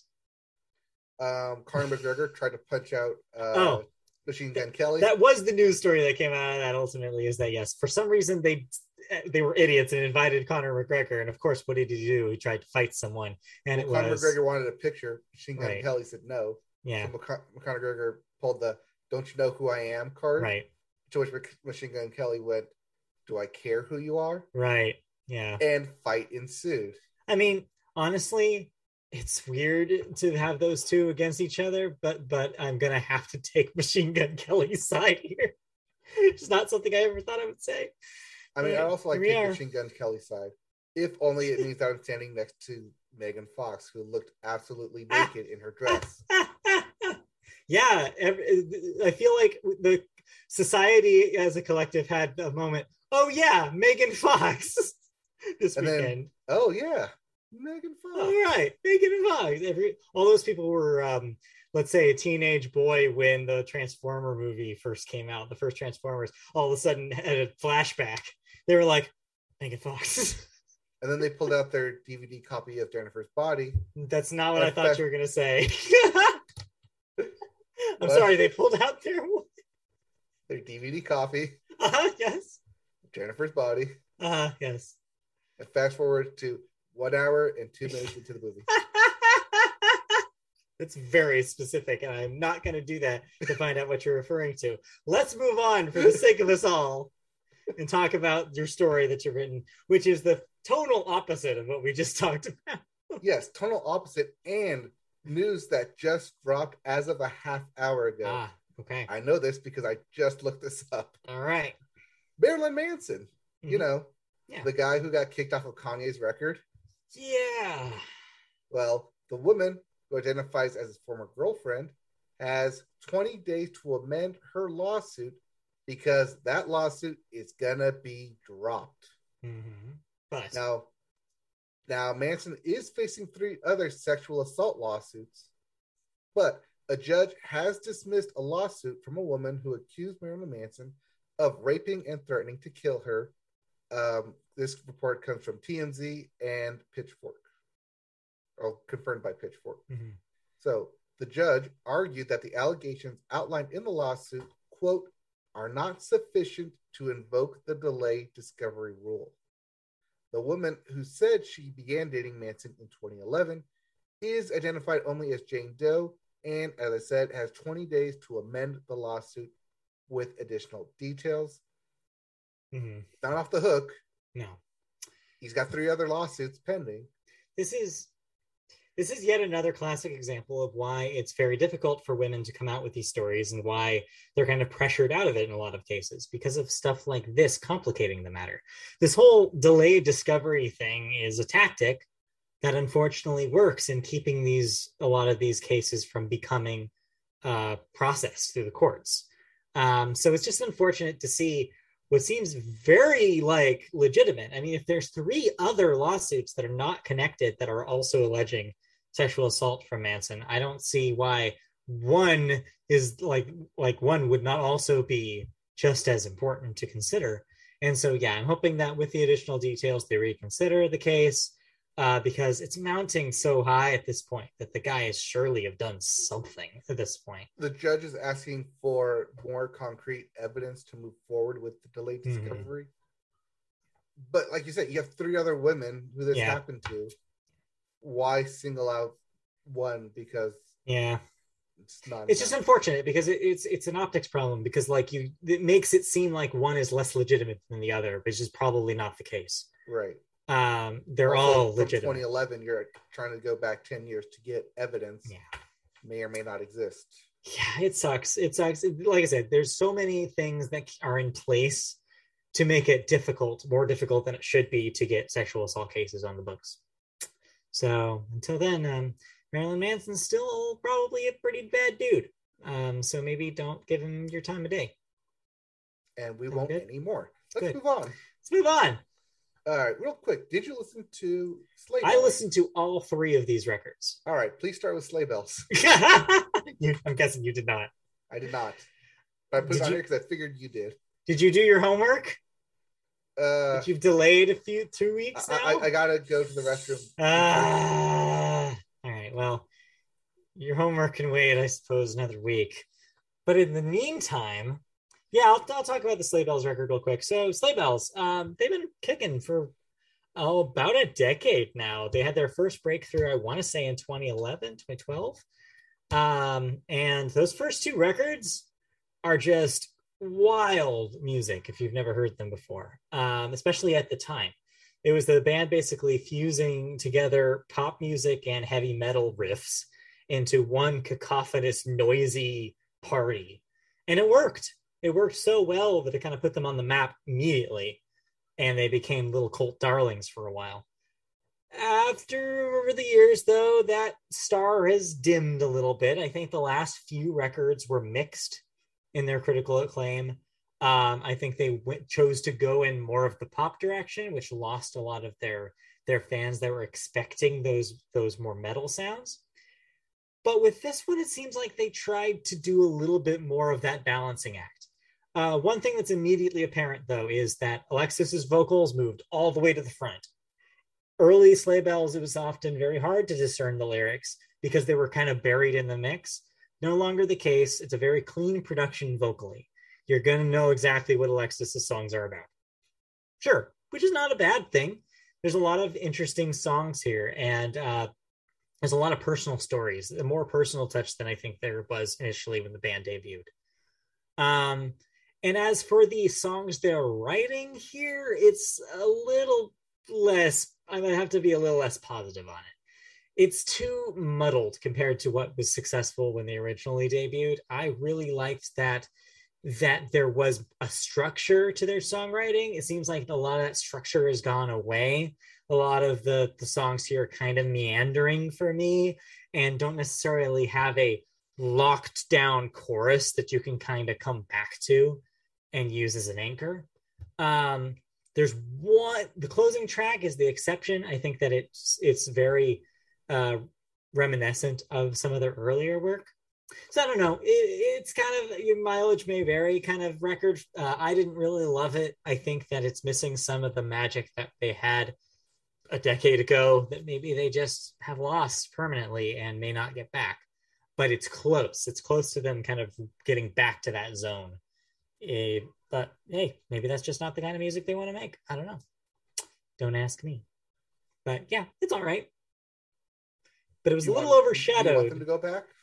eh, you know, I think that they're a different band now, and you know what? I respect that. I don't think I think that I don't want to fall into that, you know, typical fan response of oh, if it doesn't sound exactly like the thing I like, then it's wrong. Right. I think it's fair to experiment. I think it's fair to want to branch out and do new things, and they've been doing new things for a decade now.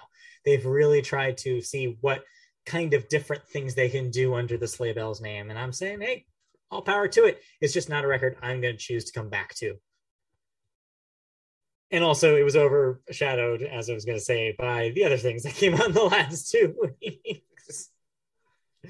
All right. So, of the other two, which one do you want to talk about first? Let's get Drake over with because I know we want to actually dedicate time to talk about Kacey. All right. So, Certified Lover Boy. If you didn't Yeah. listen to it this week, you missed out. Yeah. not really. It's going to really. be here forever. I mean, it's Unfortunately- Drake. It's going to be here forever. Um, as I mentioned in the Billboard, "Way Too Sexy." That's definitely to be your single. That thing's gonna. That thing is a pop. That thing is a jammer. I kind. I I hate to say that I loved it, but goddamn, that hook was so sexy. And that is, I think, the good opening thing to say about how I feel about this record. I hate to say it, but this is probably the best Drake record since Nothing Was the Same. It's pretty solid, Oh, which is on. not Don't- what I expected like, going into on Drake, even though we Uh, love to hate on Drake. It's not perfect. I still think Take Care is better. Mhm. I still think that's his career highlight. But there's a lot to like here if you're a fan of Drake. In fact, that top five that you read off, I said we would circle back to them because that, you're right, is the top five of this record. Those are the most memorable songs. The hook into in, in the Too Sexy song is the thing that works about that song. It's very memorable because of it. I think the was it something knife knife fight Knife or talk.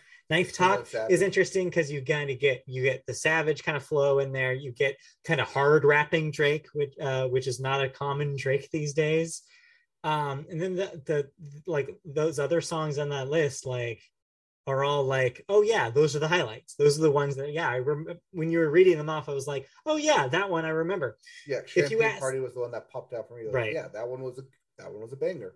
Yeah, um, which is important because if you've listened to us talk about the last couple Drake records on this podcast, I don't know if I could name you a single song off either of them. and that's where, where that's where I believe that it's that this one is probably going to be up in the upper echelon of the pantheon for him. There's solid work here. Is it long? Yes, of course it is because it's 2021. Everything's way too long. Yes, there's probably some songs that could be excised here. Also, with Drake, it comes with a balance, right? You're going to get impressive you're gonna get some impressive rapping technique you're gonna get some interesting singing songs on the pop side of the drake spectrum then you're also gonna get some questionable lyrics about uh, how he feels about women what he wants to do with women and whether or not he slept with fans and whether or not he refers to himself as a lesbian in one weird weird lyric. Uh, there's also the question of how many he's actually fathered in poppy's home. Uh-huh yeah, so that's the thing with Drake now is I feel like there are two Drakes. There's the Drake that wants you to believe he's the sensitive soul who's like never hurt you and will protect you like like like you're his child, like his actual child, who is referenced multiple times on this record. And then the Drake who wants to pose that he's the hardest rapper, also a major womanizer who doesn't take nothing from no one and I think it's never been so much in stark contrast as in this record. This record wants you to believe that those two Drakes are still there and still fighting for ownership of Drake. It's like that two wolves inside of you meme, except both of them are Drake. um, but yeah, uh, but if you're coming to this and um, hoping for the best Drake has sounded in years, hey, you're gonna get that. This is the best Drake record in years. I'm not it doesn't i don't have to go uh there's not hyperbole me saying that it's views and scorpion just weren't that great. They uh they were kind of meandering and boring. This i feel like he's found a better balance of things. He's found better collaborators. I think the guest verses are very good in this. Also i feel like the, the existence of this means that nobody ever has to listen to donda again. We can collectively forget it ever happened. This is the better rap record.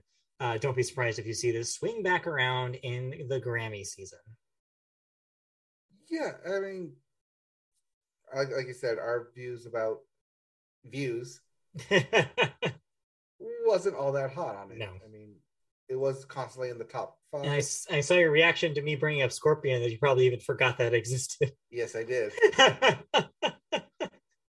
yeah, that was the yeah. previous Drake record. Believe it or not. Yep uh, yeah, just quickly look, trying to look through the track list of Mm-hmm. views, and Yeah, nothing. Hotline Bling was the one, It- but yeah, that was a single before. it the pop on the album. songs were the singles on those two records. Um, this doesn't really have that problem. It, he didn't have to rely on the pop singles as the crutch this time around, Yep, which is key.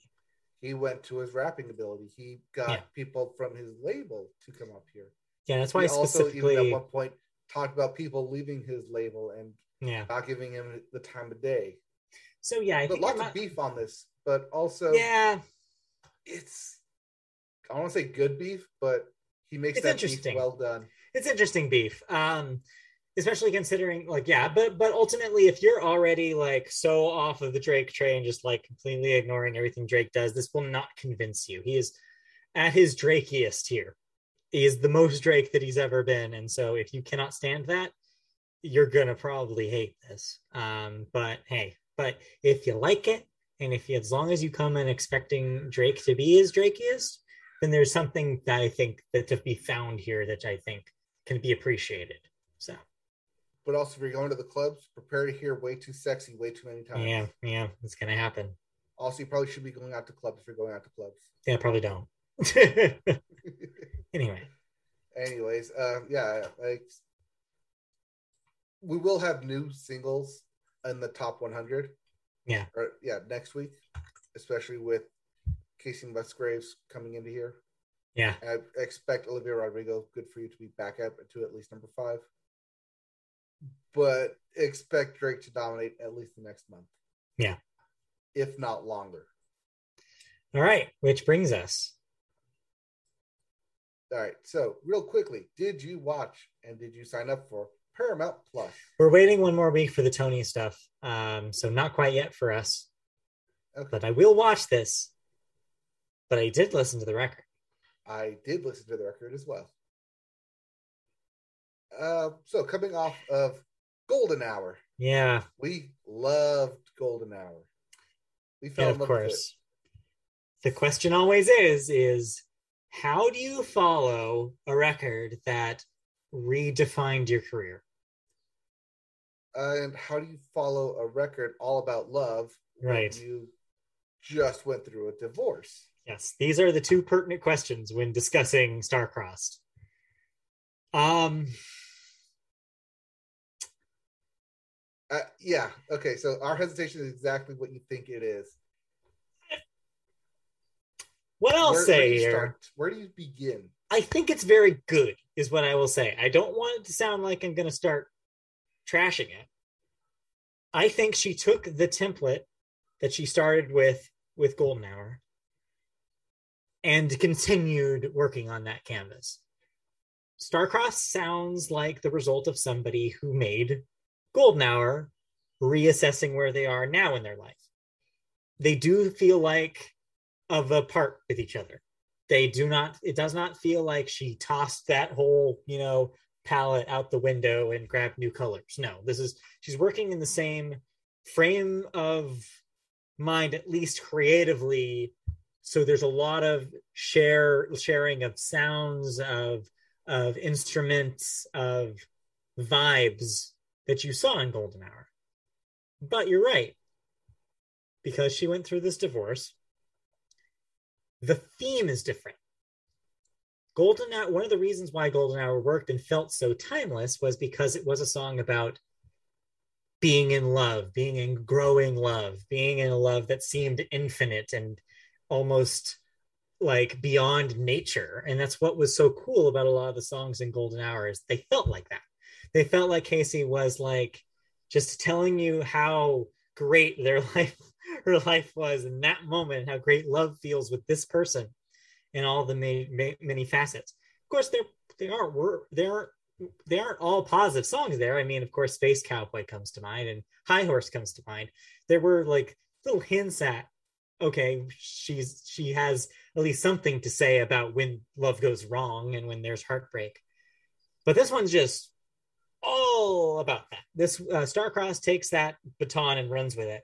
It's almost like Starcross. I was actually making a joke with with friend of the show Christy about this. It was like Starcross is as if the character who fell in love in Golden Hour with the after uh, or fell in love with the guy from High Horse and then ended up marrying him instead of the guy that he she should have made up made with and so then then wrote Starcrossed because it definitely comes from a more like not necessarily a bitter place but an experienced place a learned place a lot of the songs on this record are about like hey i was in this relationship and maybe it wasn't that great but here's how i feel about it. Or i'm on the other side of this breakup now. How do i feel about it? Or man the struggle of being this person for somebody else is sometimes harder than i imagined.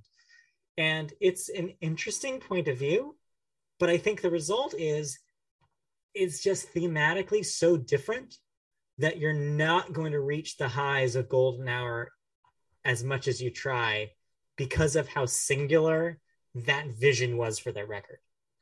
So I think overall how I feel about Starcross, I think it's very good. I think it's close.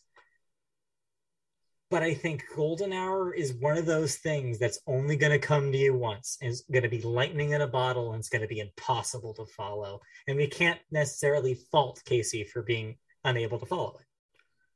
This is also Kacey Musgraves going into that singer songwriter pop pop direction. Yeah, yeah. Gone yeah. forever, I feel, is that country vibe. If you want country eh, heartbreak, I... go. If you want strong country sure. heartbreak, go sure. to Jon Pardi Heartbreak yeah. Vacation. I will push back on that a little bit because I feel like yes, for the most part, Golden Hour is already that record though. I mean, you had it like you had a little that breakthrough on songs like um on songs like Butterflies and and songs like um, mm-hmm. High Horse, obviously. Um, but but so much of that record already was her breaking out of that country mold. This continues that. But you're right, beyond justified, I can't really think of many that would even stand a chance on country radio. You're right. This is her almost in a Taylor Swiftian matter manner, completely just being like, that's not who I am anymore. I make my own kind of music which is fine. So yeah, like I think the poppiest moment is Breadwinner. Uh, I think like it's kind of at least sound wise, it sounds like a sequel to High Horse.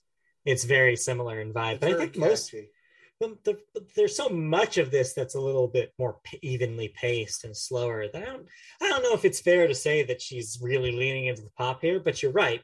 She is effectively has left country at this point. Yeah, I mean, it's funny you bring up Breadwinner because I feel that's the song I feel most attacked me. Yeah. sure. Uh-huh. As uh-huh. a married man. yeah, uh-huh. That's the point. Yeah. Um, um although, yeah, if that's the point, job well done. Right. Congratulations. Yeah, I think uh, I think the highlights here for me were I think uh, Justified, which didn't hit me as a single, but works really well in context of the record. Mm-hmm. Um, and Simple Things and Breadwinner, I think, are my three. Uh, good wife. Add, add that list to me. It's good. It's good. Solid. But yeah, I think that's the toughest thing to, uh, to talk about with this record is that I think it's going to forever be compared to Golden Hour. Which you have to because yeah. it's Kacey Musgraves. And they are of a piece sound wise, but I think that it's almost unfair because I feel like the Star Cross comes out without the huge, enormous praise of Golden Hour. I think it would be a bigger deal than it is. I think it's going to go under the radar, at least compared, because it's not as big an event anymore. Like we know to expect this kind of level of quality from her now, and so it feels like diminishing returns almost.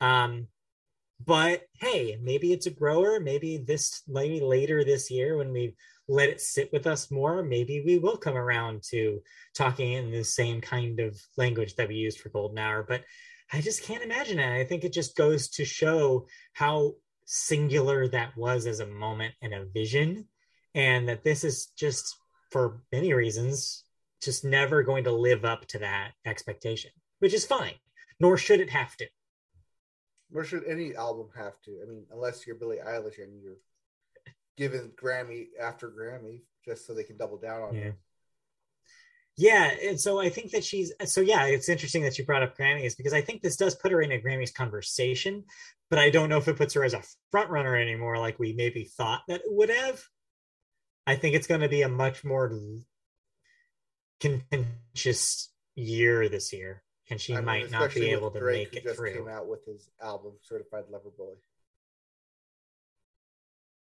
so we'll see once the Grammys come around. I'm not sure where they'll land with it, but for us, it's mixed bag, grab bag. I mean it's better than that. I mean, I like um, it. I'm going to listen to it more of it. It may appear as a top five at the end of the year. It won't be number one, probably, but still may end up in top five. Yeah, right now, I think it's hovering in my top ten, but I don't take it the five yet. I think that I, it's too tough of a for me definitely. I mean, yeah, you're right. It is too early to call, but I mean, this is one of the albums that we were looking forward to this year. So we'll see where we land come end of the year. Yeah. All, All right. right. Uh, moving on. Well, let's move on to video games. And we start video games with new releases. and we start with uh the um wait no hold on this is not the list that i want here goes the list that i want we have Aragami 2 for the ps5 xbox series x ps4 xbox one and pc Ni no Kuni 2 colon revenant kingdom dash prince's edition for the Nintendo Switch, Tails of Iron for the PS4, PS5, Xbox One, Xbox Series X, Switch, PC. You got it. You can play it. Tails of Iron. Uh, there's also Eastward for the PC and Nintendo Switch. I Am Fish for the Xbox Series X, Xbox One, and PC. Skatebird for the PC, Xbox One, and Nintendo Switch. Hell yeah, Skatebird. That's not Tony Hawk. No, That's an actual skatebird. bird skating. And lastly, Story of Season colon Pioneers of Olive Town for the PC. Mhm. Uh, that's your new releases.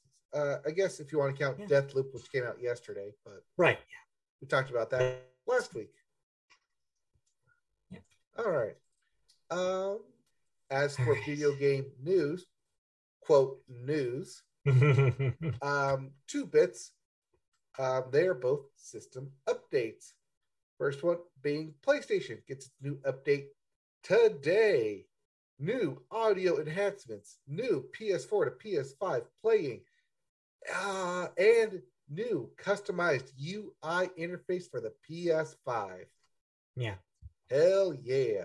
Let me customize this. It's also the thing that will allow you to install your SSDs. Oh, Yes. yeah, that too. Um, uh, you can install larger SSDs now. There's a certain list of compatible SSDs, as well as if you open up compatible heat sinks as well. Yeah. Uh, so yeah, check that out at the PlayStation blog for all the new PS5 updates. But they weren't the only ones because Nintendo Switch also got an update yesterday, and they got the thing that everyone wanted, or at least partially everybody wanted. I mean, I know I wanted it. Your Nintendo Switch can now you can now use your headphones Bluetooth style. Mhm. Note that this is not on new Nintendo Switches. This is on all Nintendo Switches, Right. meaning that they have Bluetooth the entire time. They just didn't want you to have it until now. Yeah, you don't have to install anything.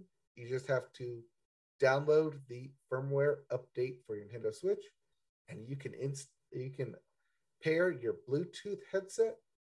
Because I did that, and wow, I know I play games on mute, but some of that music's pretty nice. All right, and that brings us to video game thoughts. Uh, Mhm. I did not get to play anything here. I mean, I did play a bit more Oddworld. Um, still more puzzles. Still, I- I'm kicking myself trying to not be the get perfect on everything. So, I have lots of games to play. Uh, but there's a game I may be playing and maybe streaming coming this Friday. mm-hmm. Possibly. It's also a game that you have been currently playing. So tell me, what do I have to look forward to in Madden 22? Hey, Will, I'm hoping that my internet stability will be stable enough for me to be able to tell you. Um, let's see. Uh, it's kind of crapping out on this side. You've been coming in in blips. Um, but so I'll be brief on Madden because I didn't actually play a whole lot of it. I basically started it up. I played the little tutorial game and created my player, which I made an absolute travesty that I'll have to show you sometime. Um, but yeah, the it starts with like all Madden games start now, which is a replay of the uh, last year's uh, or the previous Super Bowl. So I got to um, rematch Tom Brady against Patrick Mahomes. Um, you are placed automatically as Tom Brady, unfortunately, which sucks. I know that's what I said. Um, so yeah, um, it plays like Madden. I don't want to shock you. On PS5, it does give you um, different uh, uh, an option between um, uh, uh, performance mode and image quality mode. I went with performance, so it would run at 60. So it's a really fast and smooth running Madden experience. So if you're looking for that next gen definition to be that, then absolutely this game will give you this. I did not try image quality mode, so maybe I'll have to jump back into it and see how good it can look. Um, but yeah, it's Madden. They didn't do a whole lot from last year. A lot of the louder graphical choices have been toned down a bit this year. Um, so people who weren't a fan of the big, colorful stuff uh, we'll probably be a little happier to see the little muted color palette this year. Um, another thing I noticed though is that um, one of the newest things that they added this year is a a little bit of a layer of strategy to it, uh, where they basically say like, "Hey, give us an idea about the kind of game plan you want to run." And then, depending on what you choose, certain plays will be powered up, will be better than they would otherwise. For example, at the beginning of your offensive drive, they basically say, Hey, do you want to do focus on long passes, short passes, running plays? What do you want to do? And depending on what you select, your plays will be highlighted around like with the color around them if they're super powered by what you chose. So that way you can really fine tune and be like, I'm going to focus on the short pass because they have a weakness I can exploit if I really go hard on it. Same thing for defensive plays too. You can also be like, well, and this can be changed at halftime. So that way, say if the first half you're getting obliterated by the run, you can't defend it. You can then tune your offense or defense that way for the second half and be like, okay, I learned that they really love running the ball at the middle. I have, I'm going to run these plays that are super powered now. So it's just another level of strategy for people to kind of get a little bit in the head of a coach and be like, I'm going to now direct this game more in the way that I, I want to, instead of it just being like, I don't know, here's a billion plays, choose them. I think it's potentially a really good way to get newbies like me and people who aren't, you know, football encyclopedias a little easier to understand what plays do what. Um, so that's neat. That's probably the biggest new feature. Otherwise, it's pretty similar to last year. Um, same same modes. Face of the franchise is still there. No story again this year. They did not bother with it. So, yeah, if it's pretty much in line with what 21 did, with a little bit toned down graphic style, and um, and yeah, and this neat new strategic layer. All right. Now I am on an every other year Madden, and this would be the year. Yeah. Um. Well, I got a PS5. Uh, I got a PS5 disc. I might as well just hand it off to you, so you can train, uh, uh, try it for a few days and see see whether you want to commit to it. That's what okay. I recommend. Yeah, I mean, I already. I mean, I'm going to get it because of the at the athlete covers. Yeah. And Tom Brady and Patrick Mahomes were just on it. Right, right. So, not really quite looking forward to it. I may commit next year to a disc, but I'll definitely be checking it out. Yeah. I think this past weekend with uh, was sports games. Weekend, was week one. Yeah, but with sports games, I I'm almost to the point where like I would wait until next year, especially with PS5, because next year will be the full like next gen upgrade. This year we're still on the like on the teetering edge of next gen. And so you can definitely tell this is just a PS4 game that's been given a few upgrades here and there. Next year we're we're going to see a whole the whole new generation of sports games to actually take advantage. right, especially so, when they do P, uh, PC version of it with the new uh, graphics yeah. cards that just came out. Right. So so yeah, maybe wait until next year, but at least give it a spin. See if see if there's anything uh, to your liking in there. All right. Okay. Uh, but you also played a mobile game, which you kind of hinted at last week, and I think you wanted me to sure download and play it. Uh huh. Okay. I wish I had more time because we need to wrap this show up, and my internet is going to implode on itself. So maybe I will punt the big conversation until next week when I figure out what's going on. So I'll give you the small version of it because I'm sure I'll be playing more of this next week. The small version is hey, do you like pinball? Yeah, pinball wizard. Do you like do you like mobile gacha games? Eh, not quite. you sure play a lot of them for somebody sure who doesn't like them. them. well, imagine if those two things were combined. Also, if it had RPG elements too. So yeah, that's World Flipper. Um, my real short take is I had a lot of technical issues with it when it first came out and wasn't able to play it beyond the first level for two days. But after two days of worth of talking to um, uh, customer service, it finally started working and I fell deeply into a hole with this thing. It's extremely addictive. It's exactly what you think it is. Not a whole lot of pinball mechanics. It doesn't require like a pinball wizard, as you said, to be good at it.